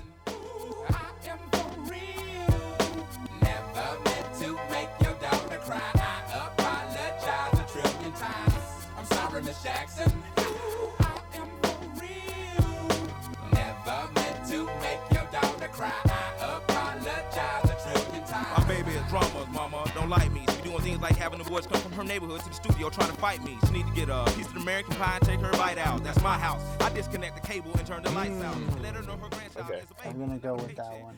This was tough for me, and I have a few other close calls. This was tough because I'm a huge hip hop head, and 2000s I really wanted to bring the hip hop to the year in review. I was like, finally, finally get to be on here, talk about hip hop stuff that I like. And then when I looked at 2000 song, I was like, are you serious? Are you? This is the year hip hop had. I mean, it was it was Eminem. Let me like s- some of the songs that reached top three on the billboards in hip hop. It was like I'm looking at them. It was Little Zane. It was Bow Wow. You know, it was just like I mean, Nelly did have country grammar, but it was like some of the songs that reached the top ten for hip hop that year was just Lyndon. not a not a good look. Lyndon. It just was Sh- not a good look. Shaggy. Okay, here we go. so my other close calls, uh, Aaliyah, Try Again. Love that song. Nelly, I just said it. Nelly, Country Grammar. It's a hit. Um, um, Kryptonite by Three Doors Down. Um, and actually, I do like Thong Song Sisqo. I'm sorry, that is that is a great song. um, Ludacris, Southern Hospitality, uh, Eminem, of course, The Way I Am, and uh, Third Eye Blind, Never Let You Go. Mm, Yeah. interesting picks. Yeah. Yeah. Good variety. That that uh that OutKast album is Stankonia. Stingonia. It's crazy good. Yeah. Um Mhm. yes. Uh yeah, Slimy's Dream and Sam also picked Miss Jackson. um in honor of Chris, my close calls will be a list. Uh Mm. Are you ready for the countdown? Yep. All right, here we go. Let's go. Here we Number go. 11, Andrew, our band covered Ready. or covered this song. Uh, Uh-uh. uh it is Sum 41 makes no difference. Oh yeah, yeah. Solid. And that was a I mean that was really one of the first songs I remember us trying to cover and I was so bad at guitar at the time and uh, it was really hard to play. I was listening to it. It's a fast song. Were you able to keep Yeah. up with that one? Uh, no. I feel like I finally just like did whatever I wanted. on the drums, like, just like screw it. Yeah. Uh, number 10, At the Drive-In, One Arm Scissor. Uh, it's a real good rocker. Uh, at the Drive-In, a short-lived band, but uh, very cool. Uh, number 9, Dynamite Hack. Andrew mentioned Dear Kate. Uh, they had the single Boys in the Hood, but my pick is the uh, first song on the album. It's called Switcheroo. I really like that song. Number eight off a underrated album um, by The Hives. It was their uh, first album, but the song was called Main Offender. wasn't their big hit, but it was a it's a really catchy song. Yeah, love Main Offender. Number seven, I went with the other OutKast song, uh, as did Amar and Shay. I went uh, B.O.B. Bombs Over Baghdad. Oh yeah. And yeah. uh, yeah, the song is. I mean, Miss Jackson's. You know, I, on any given day, I could go with either, but um, And that video for both uh, songs, the video for B.O.B. and the video for Miss Jackson is, is great. yeah, yeah, they, uh, they they had like a six year stretch where they were like just making some of the best stuff. Oh, yeah.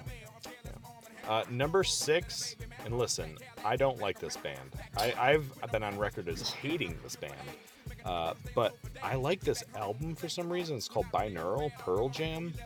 Um, I don't like Pearl Jam, but I really like this album, and uh, the song is called "Soon Forget." It's like a minute and a half ukulele song, but it's uh, really haunting and kind of pretty.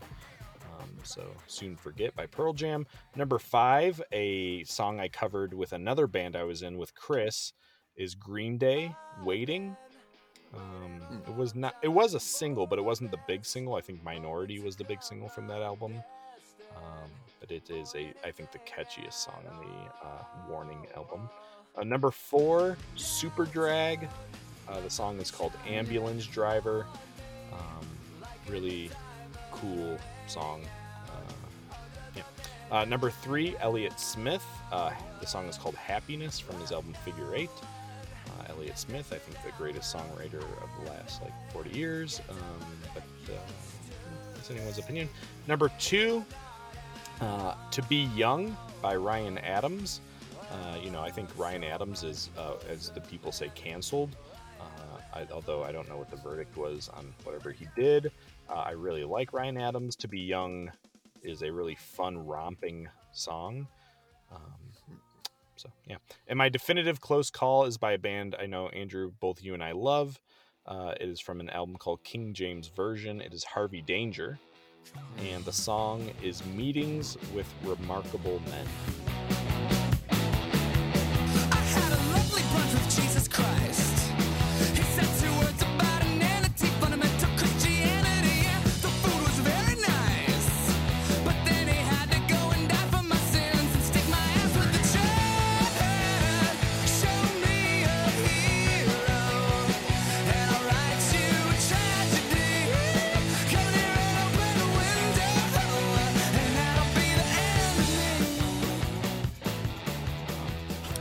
It is the opening song on the album. It, uh, the opening verse on the album is I had a lovely brunch with Jesus Christ. He said two words about inanity, fundamental Christianity. The food was very nice, but then he had to go and die for my sins and stick my ass with the check. Uh, just what a way to what a way to start an album. Um, you know, he's he's such a he's such a witty lyricist. Uh, you know, the, the last line of that song, "Don't despair, your mother loves you. Don't be proud, she has to." Um, you know, just it's so good. Harvey Danger. I think people only know Flagpole Sitta, but uh, that second album, I would argue, is better uh, actually. And um, yeah, so meetings with remarkable men. Uh, like last time, I made a little playlist here so people could hear some of the hits. Do you guys want to hear some of the hits? Like a couple seconds of the hits from 2000? Mm, sure. All right. Of course. I don't have my nice speaker this time, so you know, here's my phone. Sorry. Some yellow, Coldplay. Oh, okay. Oh, we got we got uh hanging by a moment. Nice. This is this is what 2000 sounds like. Yes. Oh yeah. Oh yeah. A little Cis- Finally. a little Sisqo.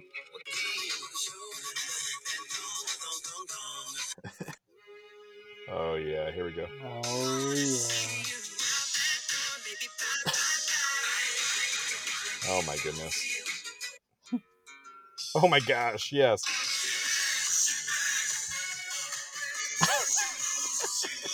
She I forgot banged. about this one. I forgot about that one. Ricky, Ricky Martin singing about what women want. yeah. Little hives. Hmm. Green Day. Yeah. This is the story of a girl.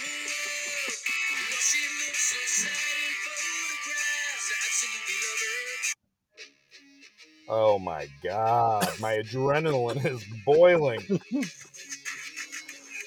Somebody passed me a surge. A Cleveland Browns classic.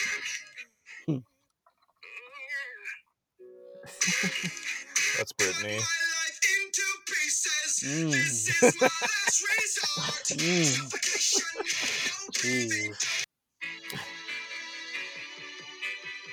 Little Bono and the boys. Blink. Hmm. Ooh, Enrique. Just want to be with you. It's gonna be May.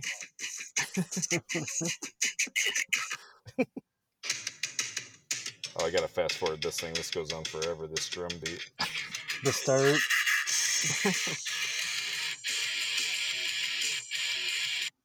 Oh, hey, here we go. Oh, there we go.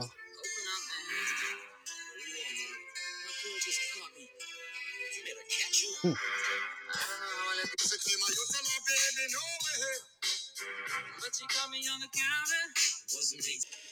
We had a Oh yeah.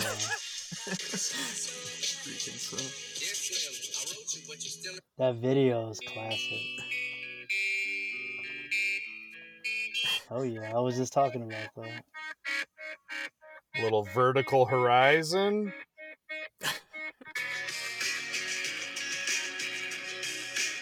I can't. Um. Oh. anyway, a little a little hit mix. uh, Just playing that one didn't quite feel as good as 1999. You know, like music, Yeah. music is on the downturn. yeah. I'm afraid A lot so. of stuff were. Yeah. yeah. Uh, Ferguson's, Uh, we just heard it. Lifehouse hanging by a moment. mine too. nice. So bad. really, really, just hard to even describe what the problem with it is. Uh, that it was on awful. every five minutes on the radio, and it was not good. It, it's like Lifehouse. It seemed like they like knew someone's uncle or something. yeah, You know what I mean? It seemed like BB Bluff maybe knew a guy, Yes. and like they owed them a Pulled favor. It's like, all right, I'll tell you what, we'll play your song nonstop on the radio for a year, and then nobody will ever hear of you again. yeah. Uh, yeah, Lifehouse, so bad. Uh, Lyndon, did you have a Ferguson? Yeah, um, I'm gonna have to go with "When Arms Wide Open." Mm. Uh, Creed. Okay. Sure. It just annoys me. The voice. I mean, just everything. Um, other close calls. Uh, of course, "Who Let the Dogs Out." I mean, I'm pretty sure 100 people probably picked that. Um, and Smash Mouth. Then the morning comes. That song is just everywhere, and is just another annoying song. Okay. Okay. I think Smash Mouth just annoys me. Period. Though now that I think about it. Sure. Hey, did you mean, did you know that um, with Arms Wide Open was written about um, Scott Stapp's son being born? No. Does that change your mind? Uh, absolutely not. song song still sucks. Not even No, I'm, I'm, close. I'm, I'm just playing. I'm just playing. Um, Um, do you, do you guys know the Billboard top song this year? Probably not. I mean, Was it we have- Faith? we Did we hear it? Uh, no, no. I think it was Faith Hill or something like that, Yeah. right? Oh, Yeah. Faith Hill. Breathe. Wow. Yeah. Uh, people's favorite songs: Marsh Marshy Mello picked Du Hast by Rammstein. okay. Heck yes. Chris picked Bohemian Like You by the Dandy Warhols. Hmm. All right. Uh, Brett Wilson picked One More Time by Daft Punk. Logan picked Change by Deftones. Really like that song. Uh, Nico picked Fatboy Slim Weapon of Choice. Adventure USA picked U2 Beautiful Day, a song that also seemed like, if it wasn't Lifehouse, that was the other song. I agree. Um, Tim picked Three Libras by Perfect Circle. Uh, Kay Flynn picked I Promise You by NSYNC. Uh, Elise and Mandy both picked Bye Bye Bye by NSYNC. Um, we haven't mentioned them, but Radiohead released Kid A that year. Mm. Uh, and Max picked the song Kid A. And Clayton picked the song How to Disappear Completely by uh, Radiohead off Kid A. Uh, ben picked Who Let the Dogs Out. Finally, someone speaking for the people. We, you know, we're over here talking about stuff nobody cares about, but Ben's picking what the people want. Uh, we will not be silenced. uh, Addie picked uh, New Found Glory, hit or miss. Ethan, Andy picked New Found Glory, Better Off Dead. Heath picked The Hives. I hate to ta- hate to say I told you so. Richie picked uh, Goo Goo Dolls, Broadway. Uh, Get These Hands picked Party Up by DMX. Um, Kev and Manny picked Minority by Green Day. Zach picked Misery by Green Day. Justin picked uh, Sacrifice Theory by AFI. Miguel picked The Day of the Phoenix by AFI. Jesse picked The Real Slim Shady.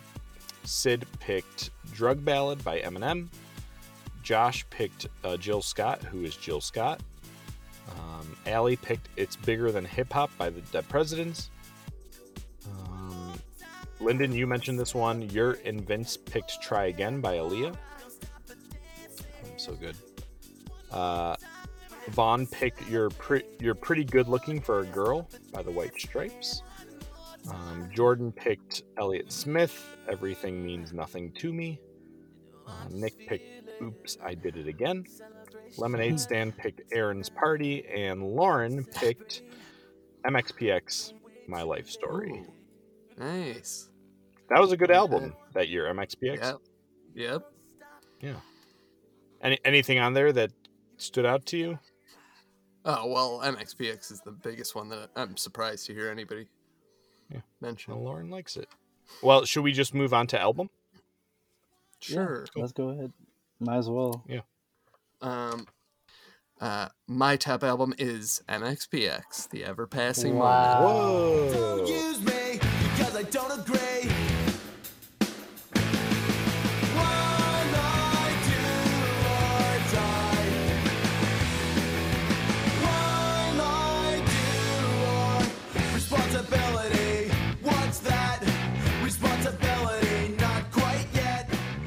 Wow. What a, was- what a segue.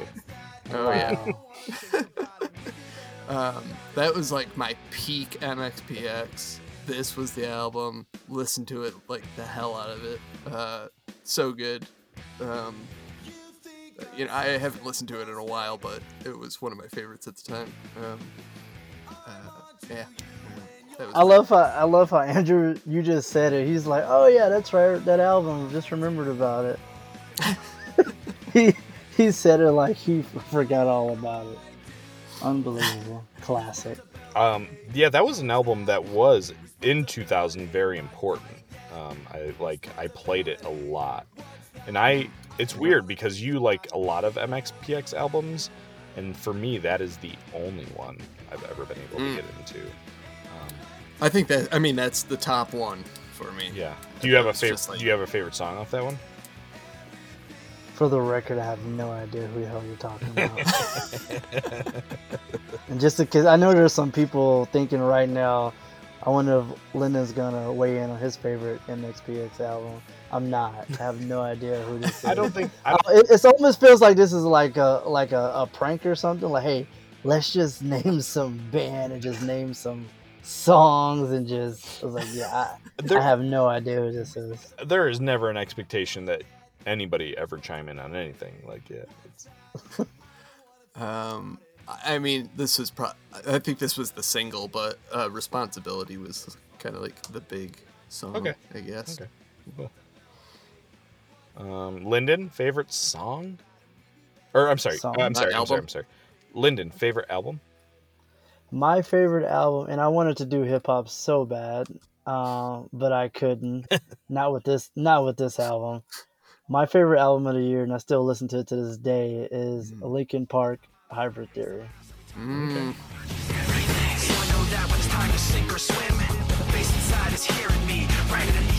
It's like a paranoid broken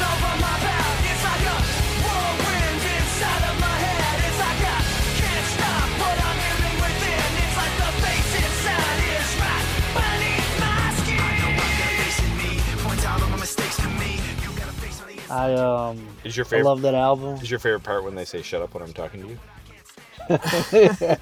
One of them. Okay, okay. Um, great album. I can listen to it from start to finish.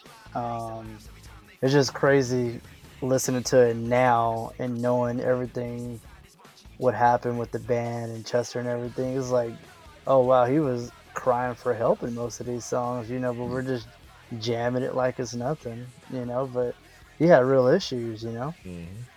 Uh, little did we know, but but yeah, uh, Linkin Park, Hybrid Theory. That's one of my favorite albums. I love that album. You have a favorite song off that one? Uh, Paper Cut's pretty up there. Okay. Um, um, Does that one have "In the End"? Yeah, Okay. great song too. Um, Pushing Me Away is good, and With You is also really good. Okay. So yeah. Cool. All right. Some Linkin Park love. Oh yeah. Cool. Uh, well, are you ready to hear me talk about an album that you have probably not Mm. heard of? Come Sure. on, test test. Me. Oh no, Andrew, I think I think you'll I think Oh, you'll know it. Um, so this album is by Superdrag, and it is called Hmm. "In the Valley of Dying Stars."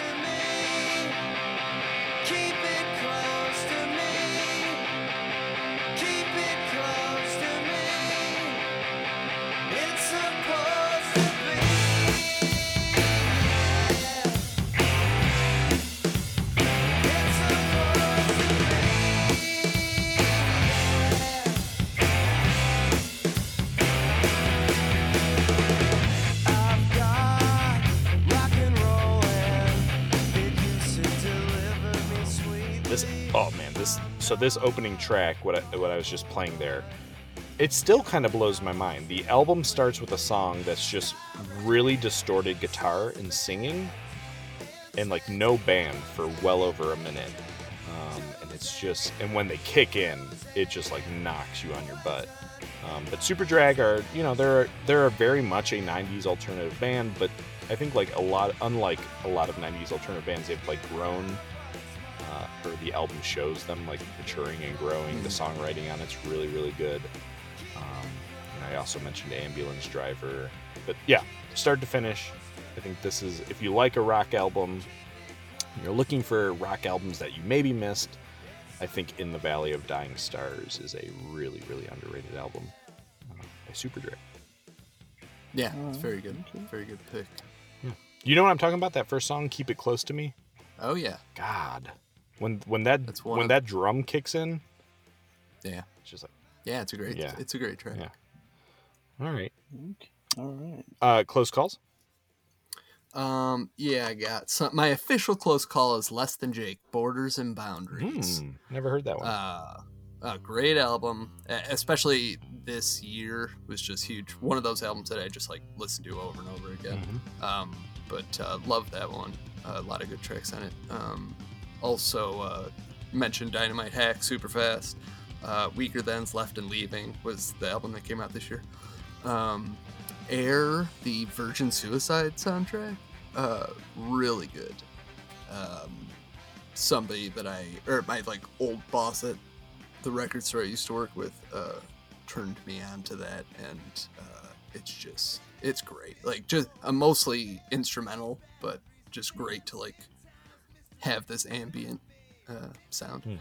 Um, and uh, White Stripes, uh, I don't even know how you say the album name. De Stijl. or Yeah. Um, yeah, very good. Cool. Good picks. Lyndon. I'm gonna go rock again. Wow. Surprisingly, I know. So my close call is another album that I still listen to a lot. It is Disturb the Sickness. Mm. It was a great album for me.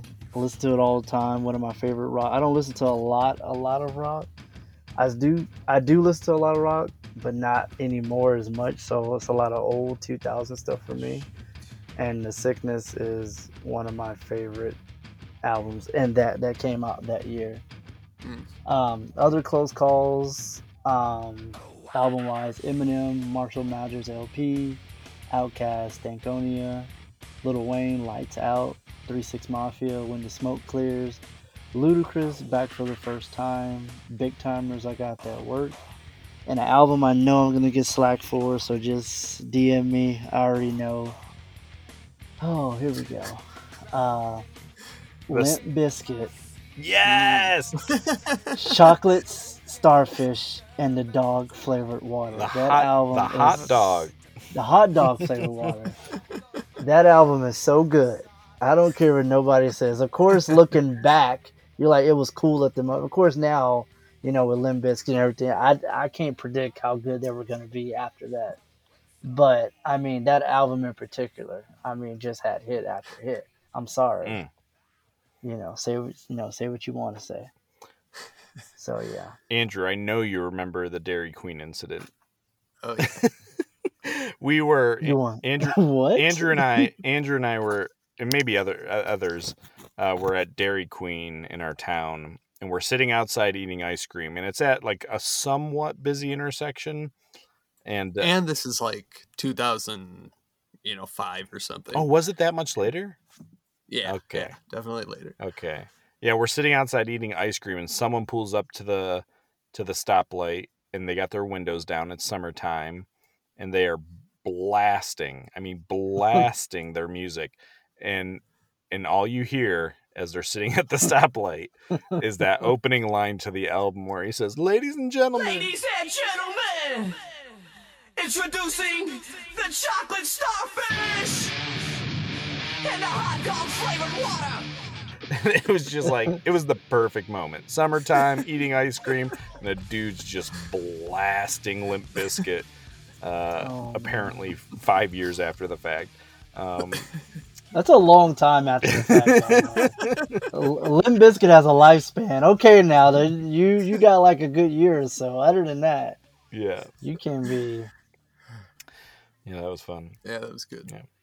Uh, well, I've talked about this guy so much on this podcast, so I'll be really fast. My my close call album is Elliott Smith. The album is called Figure Eight.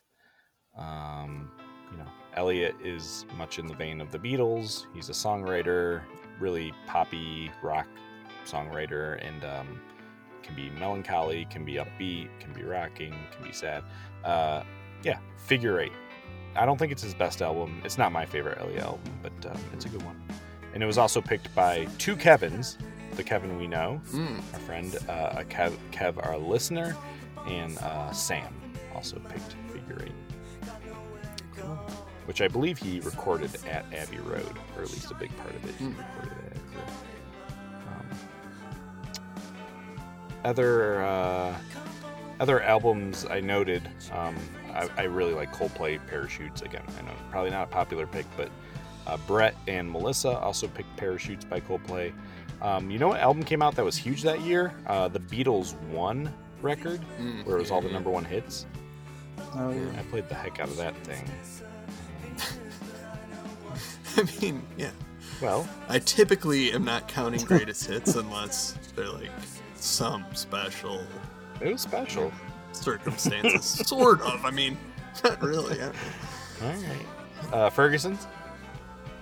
Uh, yeah, I hate to do this, uh, both to Lyndon and the other people out there that I'm positive love this, but uh, I gotta say, Linkin Park hybrid period. I knew it. Uh, as soon as I said it, I heard I heard it under his tone. As soon as I said all I heard from Andrew, all I heard was hmm. Okay. Can't wait to rip that I- apart when I get a chance. No, no. I mean, I, I appreciate people really like it, and um, it was just not my thing, and it just seemed so ubiquitous that year. Like, I couldn't escape it. Um, maybe, you know, maybe I have some, like, negative connotations just, like, around whatever was happening in my life or something at the time, but I just feel like I was just bombarded with songs from that album for, like, multiple years. And on the radio, they played it nonstop. It was just too much. Um, so it became it like became an album that I disliked heavily. Okay, Lyndon, uh, tell us why MXPX album sucks. yeah. Sounds like something you need to fix your computer with. I have no idea what that is. Uh, what's your But fir- I mean, yeah, I know a lot of people don't like it, so I'm not worried. I know, I know it's. I knew, I knew it was gonna. I knew it was either gonna be Limp Bizkit or Linkin Park when the Fergusons came. I was like, I know either one of them. I know it's coming. What's yours? I have a few, but my main one is probably uh, Little Bow Wow. Beware of Mm. Dog. I mean, granted, it probably wasn't for me at the time. Kind of. I mean, we're kind of the same age, me and him, but it was just not good. It was just, it was just bad. Um, honorable mentions: Bone Thugs-n-Harmony, Bone Resurrection. I love Bone. All their albums before that was so good. I don't know what the hell they were thinking with this. Um, Jay Z had a called the Dynasty. It was like a compilation album of everybody from Roc-A-Fella. Um, bad. Uh, only song that's good on there is the Dynasty song. That's about it. And last but not least, Aaron Carter, Aaron's Party. Oh no! Didn't need it. Horrible. We needed Didn't it. need it. We needed that I think party. what what song did you have? Um, Shaq's house, or I'm some I'm playing basketball with Shaq. I don't remember. I know what you're talking about. Yeah. You know what I'm talking about, right? Yeah. Just horrible. I mean, what is this? Oh man, he's so cool. Yeah. we needed that Yeah. party. Yeah. But yeah, those are my Ferguson albums. Nice. Uh, well, my Ferguson album is uh, an album of a band that I really liked at the time that I just didn't like the album. Um, and it, unfortunately, it was Brody's favorite of the year, but I, I did not like it. Uh, that was Everclear Songs from an American Movie, Volume 1 Learning How to Smile. And I feel like the title alone just tells you, like, we tried too hard on this. Um, it's yeah, I don't know. Uh, spark, sparkle and fade, and so much for the a- so much for the afterglow are just like such cool rocking albums, and this thing was just really all over the place, and I didn't like it. So it's Ultimate Ferguson because I was looking forward to it, but didn't like it. Um, other albums people did like. Zach liked Green Day Warning. Uh, I also like that album, Zach. Um, the most common picked uh, album amongst listeners was No Strings Attached by NSYNC. That was Mm, picked. also. Uh, Oh, go ahead. That's also the uh, best performing album. of Sure. If it sold 2.4 million in a week, I guess it was obvious. Yeah. It better be. Uh, that was picked by uh, Lacey, Ben, Mandy, Kay Flynn, Elise, and Brooks. Uh, our friend Max picked Fold Your Hands Child by Belle and Sebastian. Mm. Uh, 80 picked This Movie Life um, this time next year. Miguel picked Midtown, Save the World, Lose the Girl. I don't know that album, but that might be one of the worst album names I've ever heard. I don't know it though, so it could be an amazing album. Um, Ryan picked the Mark, Tom, and Travis show, the live Blink 182 album. Uh, really, really like the song from that album, "Man Overboard." It's a fun song. Um, Justin put uh, picked "Boy Sets Fire" after the eulogy. Um, here you go, Lyndon. Jesse picked "Chocolate Starfish" and the hot dog flavored water. All right. Double J picked "Disturbed," the sickness. All right. Uh, Richie picked the ABBA generation. I'm assuming that's ABBA. Um, Tim picked NOFX. Pump up the volume. Val uh, or Valium, excuse me. Pump up the Valium. the, as, as in the uh, medication. Uh, the Lemonade Stand picked the Rugrats in Paris soundtrack. They are riding and dying with Rugrats in Paris. Well, let me tell you, um, I think Maya has that "Take Me There" song on there, right? Ah, yeah. I seen her at the festival this weekend too, and I, I seen her perform it. Whoa! Awesome. Yep. Were you screaming your butt off? Like, I was actually walking by when she was doing it and going to another stage. Oh. I was not. I was not sitting there and watching Maya's performance. she's watching you just walk by as she's performing this iconic song and be like, what a piece of work. I'll take that. um, uh, Marshmallow picked Matchbox 20, Mad Season. Nick and Vince picked Britney. Oops, I did it again. Uh, Clayton picked The Avalanches, Since I Left You. Slimy's Dream and Evelyn picked uh, Hybrid Theory, Linkin Park. Uh, Yurt picked Idlewild, 100 Broken Windows. Jordan picked Eels, Daisies of the Galaxy. Hmm. You like them, don't you?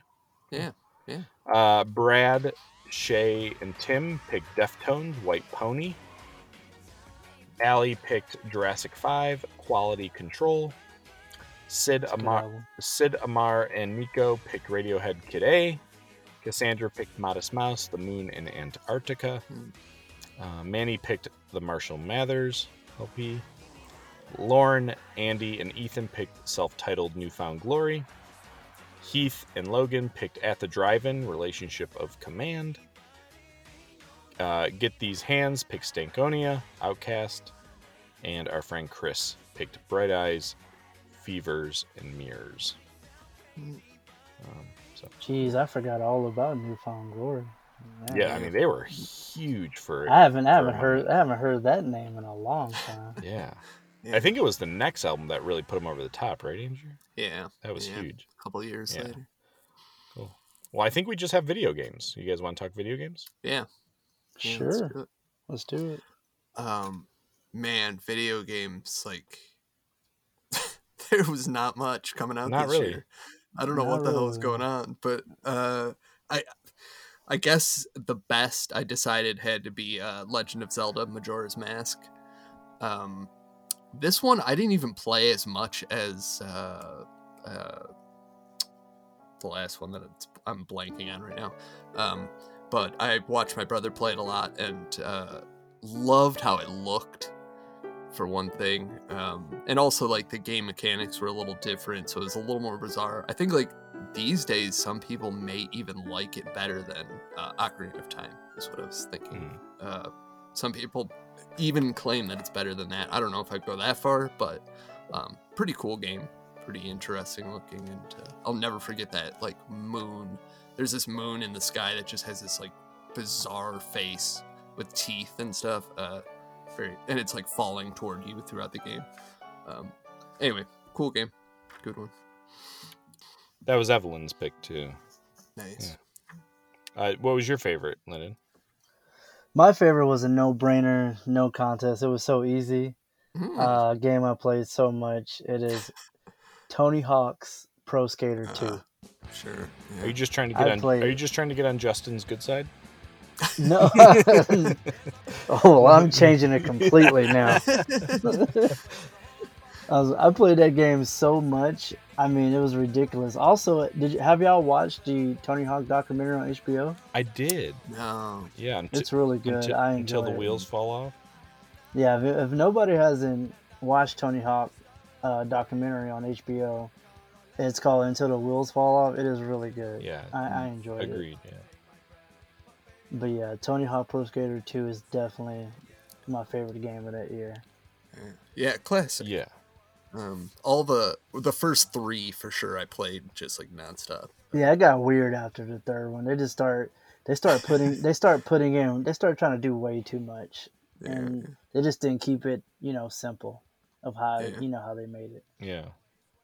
That was easily uh, the most commonly picked one. Amar picked Mm. it. Yurt picked it. Andy picked it. Adventure USA. Zach, Justin, and Cam all picked Tony Hawk Pro Skater 2. Yeah. Uh, my pick was the only game I really. I mean, I, there's a couple of these I remember playing, but not a ton. I went with Mario Tennis.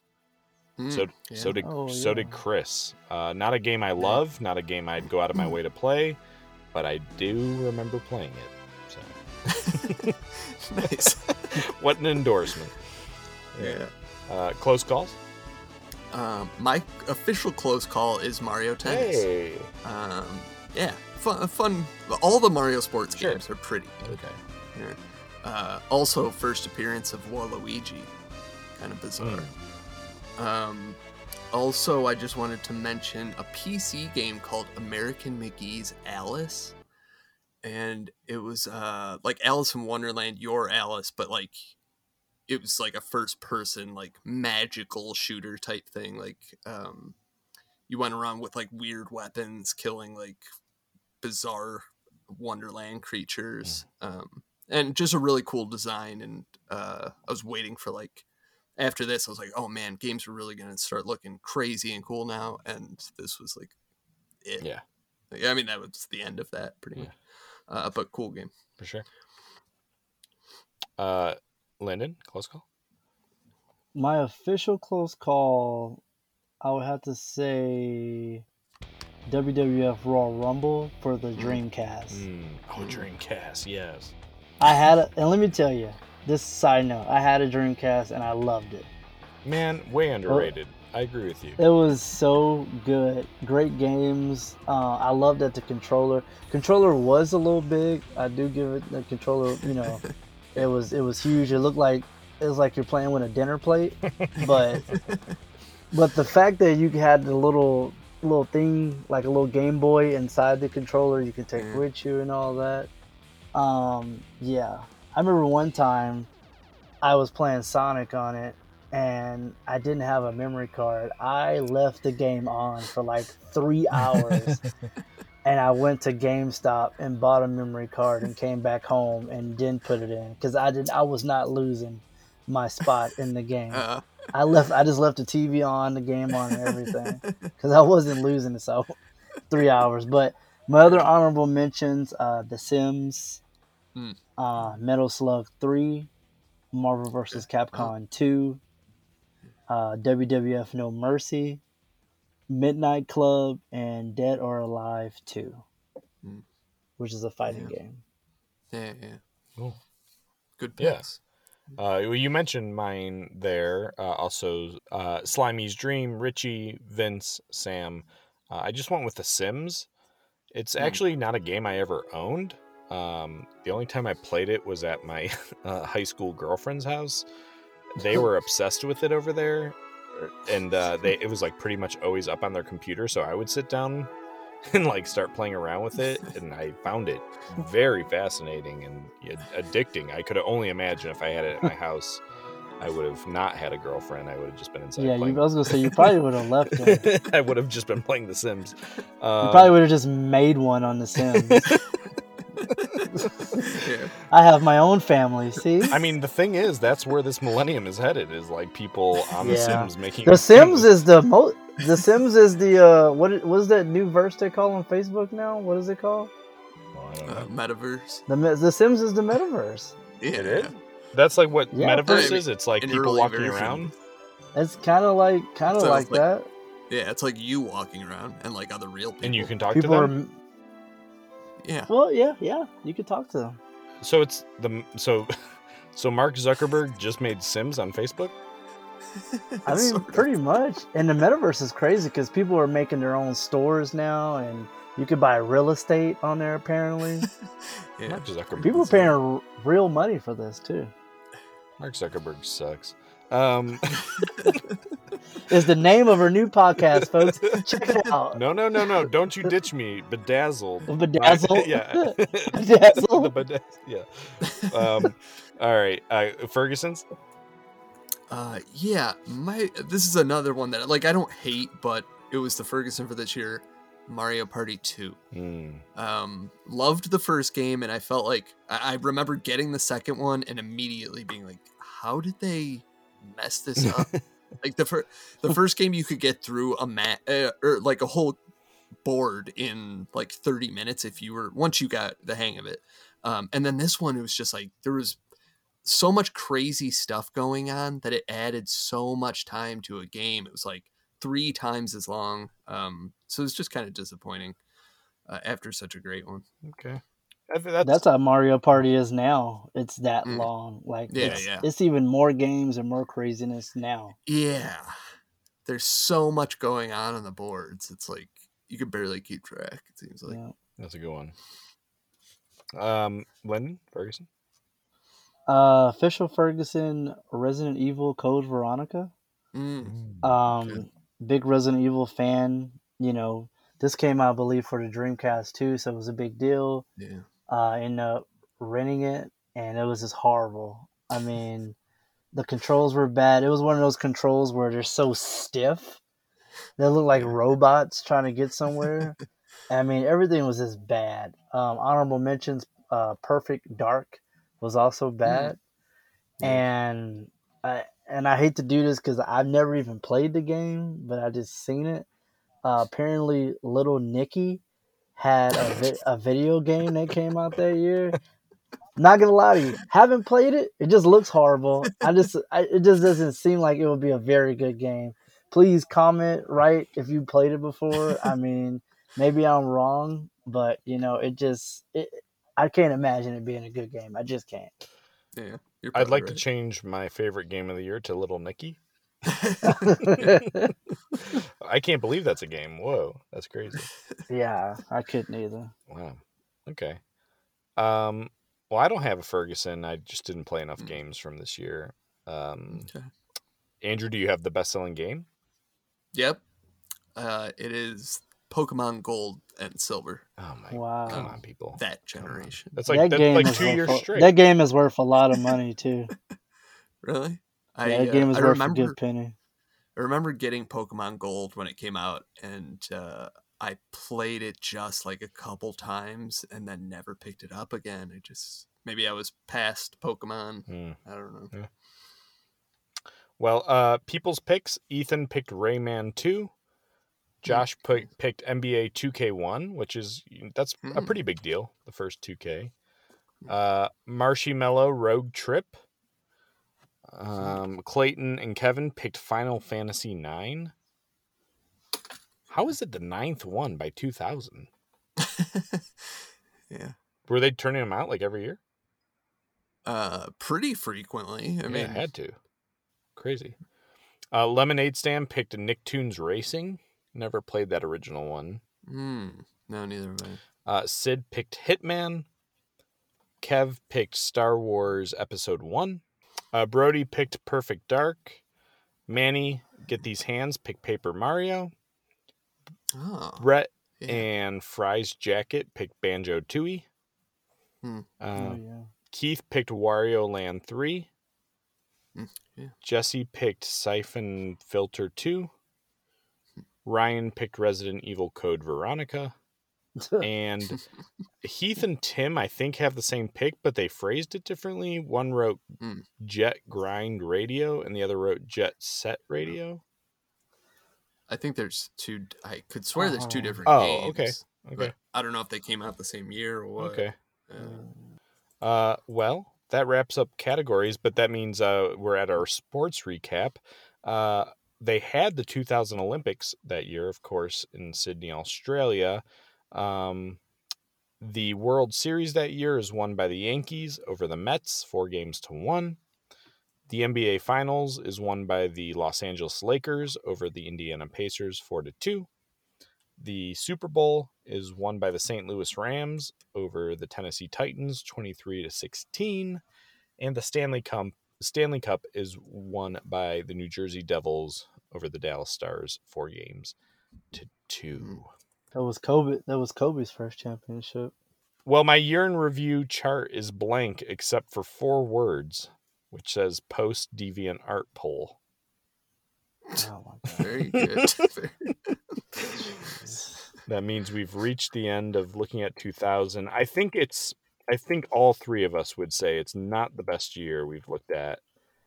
It's an No. interesting year, and I again, as we started at as we said at the top of the podcast, I think it's a indicator of where these years could be headed. I just Yeah. I, I just love how you guys want to keep going and it's like, all right, 2000, here we come, and I can just see you researching, like, are we doing the right thing? It's like, oh, the nine the 90s were so much fun. This will be great. And then it's like, oh, all right, Oh, well, we're locked in for 16 more here. Um,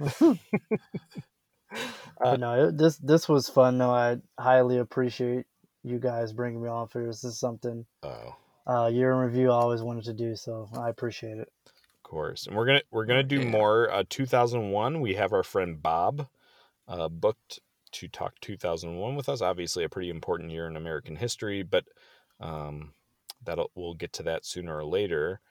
Uh, Andrew, what are we doing next? Uh, next time we're gonna leave it up to the right. listeners. See what you guys uh, want to hear from the options that we come up with. Correct. That should be fun. Yeah. If you don't follow us on Instagram, do it.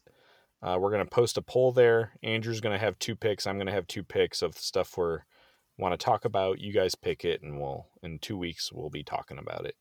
Um, so yeah, we'll let you guys pick it. In the meantime, if you want to get a hold of us, we are on uh, Twitter at BOC Podcast, Instagram at Orange Couch Podcast. You can email us at orangecouchpodcast at gmail.com. And you can hear us on Spotify, Podbean, Apple Podcasts. Leave us a review; that always helps. Uh, and Lyndon, thanks. ag- Um, Lyndon, you you've been you've been our most frequent I guest this year. mean- You're like a regular. I know. I mean, I'm the third person on this uh, yeah. um, podcast here, but I enjoy coming on here. I mean, I'm not a guest anymore, I don't think, but No, yeah, yeah, yeah. I, listen, listen. I mean, we're about to drop that bedazzled podcast. It's we're, we're, we're co-creators. What is Andrew gonna do? I mean, I don't, I don't want to leave. I, I, would kind of. I would kind of love if you and I like, you know, we were covering whatever. Maybe we do five minutes at a time because one minute seems like torture, but um, maybe five minutes of bedazzled, and then Andrew at the end, Andrew could tell us why we're wrong.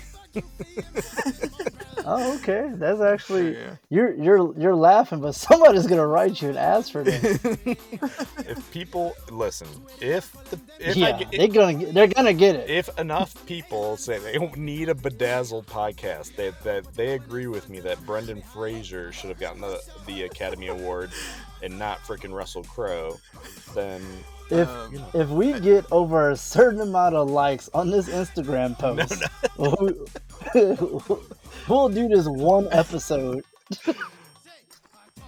Um, I just want to note this is a rare instance where the critical score on Rotten Tomatoes is actually higher than the audience score. Oh. You know, some might say not high enough. So what are you saying, Andrew? There might not be an audience for this podcast of of the Are you saying the, Rotten Tomatoes is not credible? of the hundreds of classic movies we've talked about on this podcast. We've somehow zeroed in on Bedazzled, my twelfth favorite movie of 2000. I mean, we're not gonna get on multiplicity. We're just gonna leave it there. Oh no, I, I rewatched Multiplicity. That's undoable. Um, Oh, I- Well, guys, uh, we're gonna end it on it's been great. It's been of course. How else? It, would, it just been wouldn't be no other way. it's been an underwhelming year. I think we can all agree. Um, I, you know, I couldn't, I can't think of a bedazzled way to end this episode.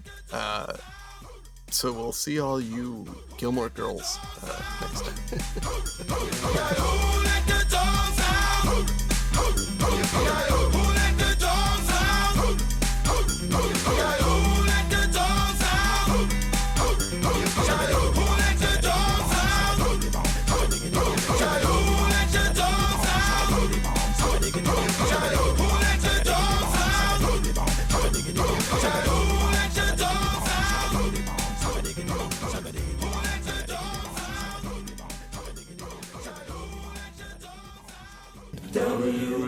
W-A-R-T, Ward Radio, Wellsville.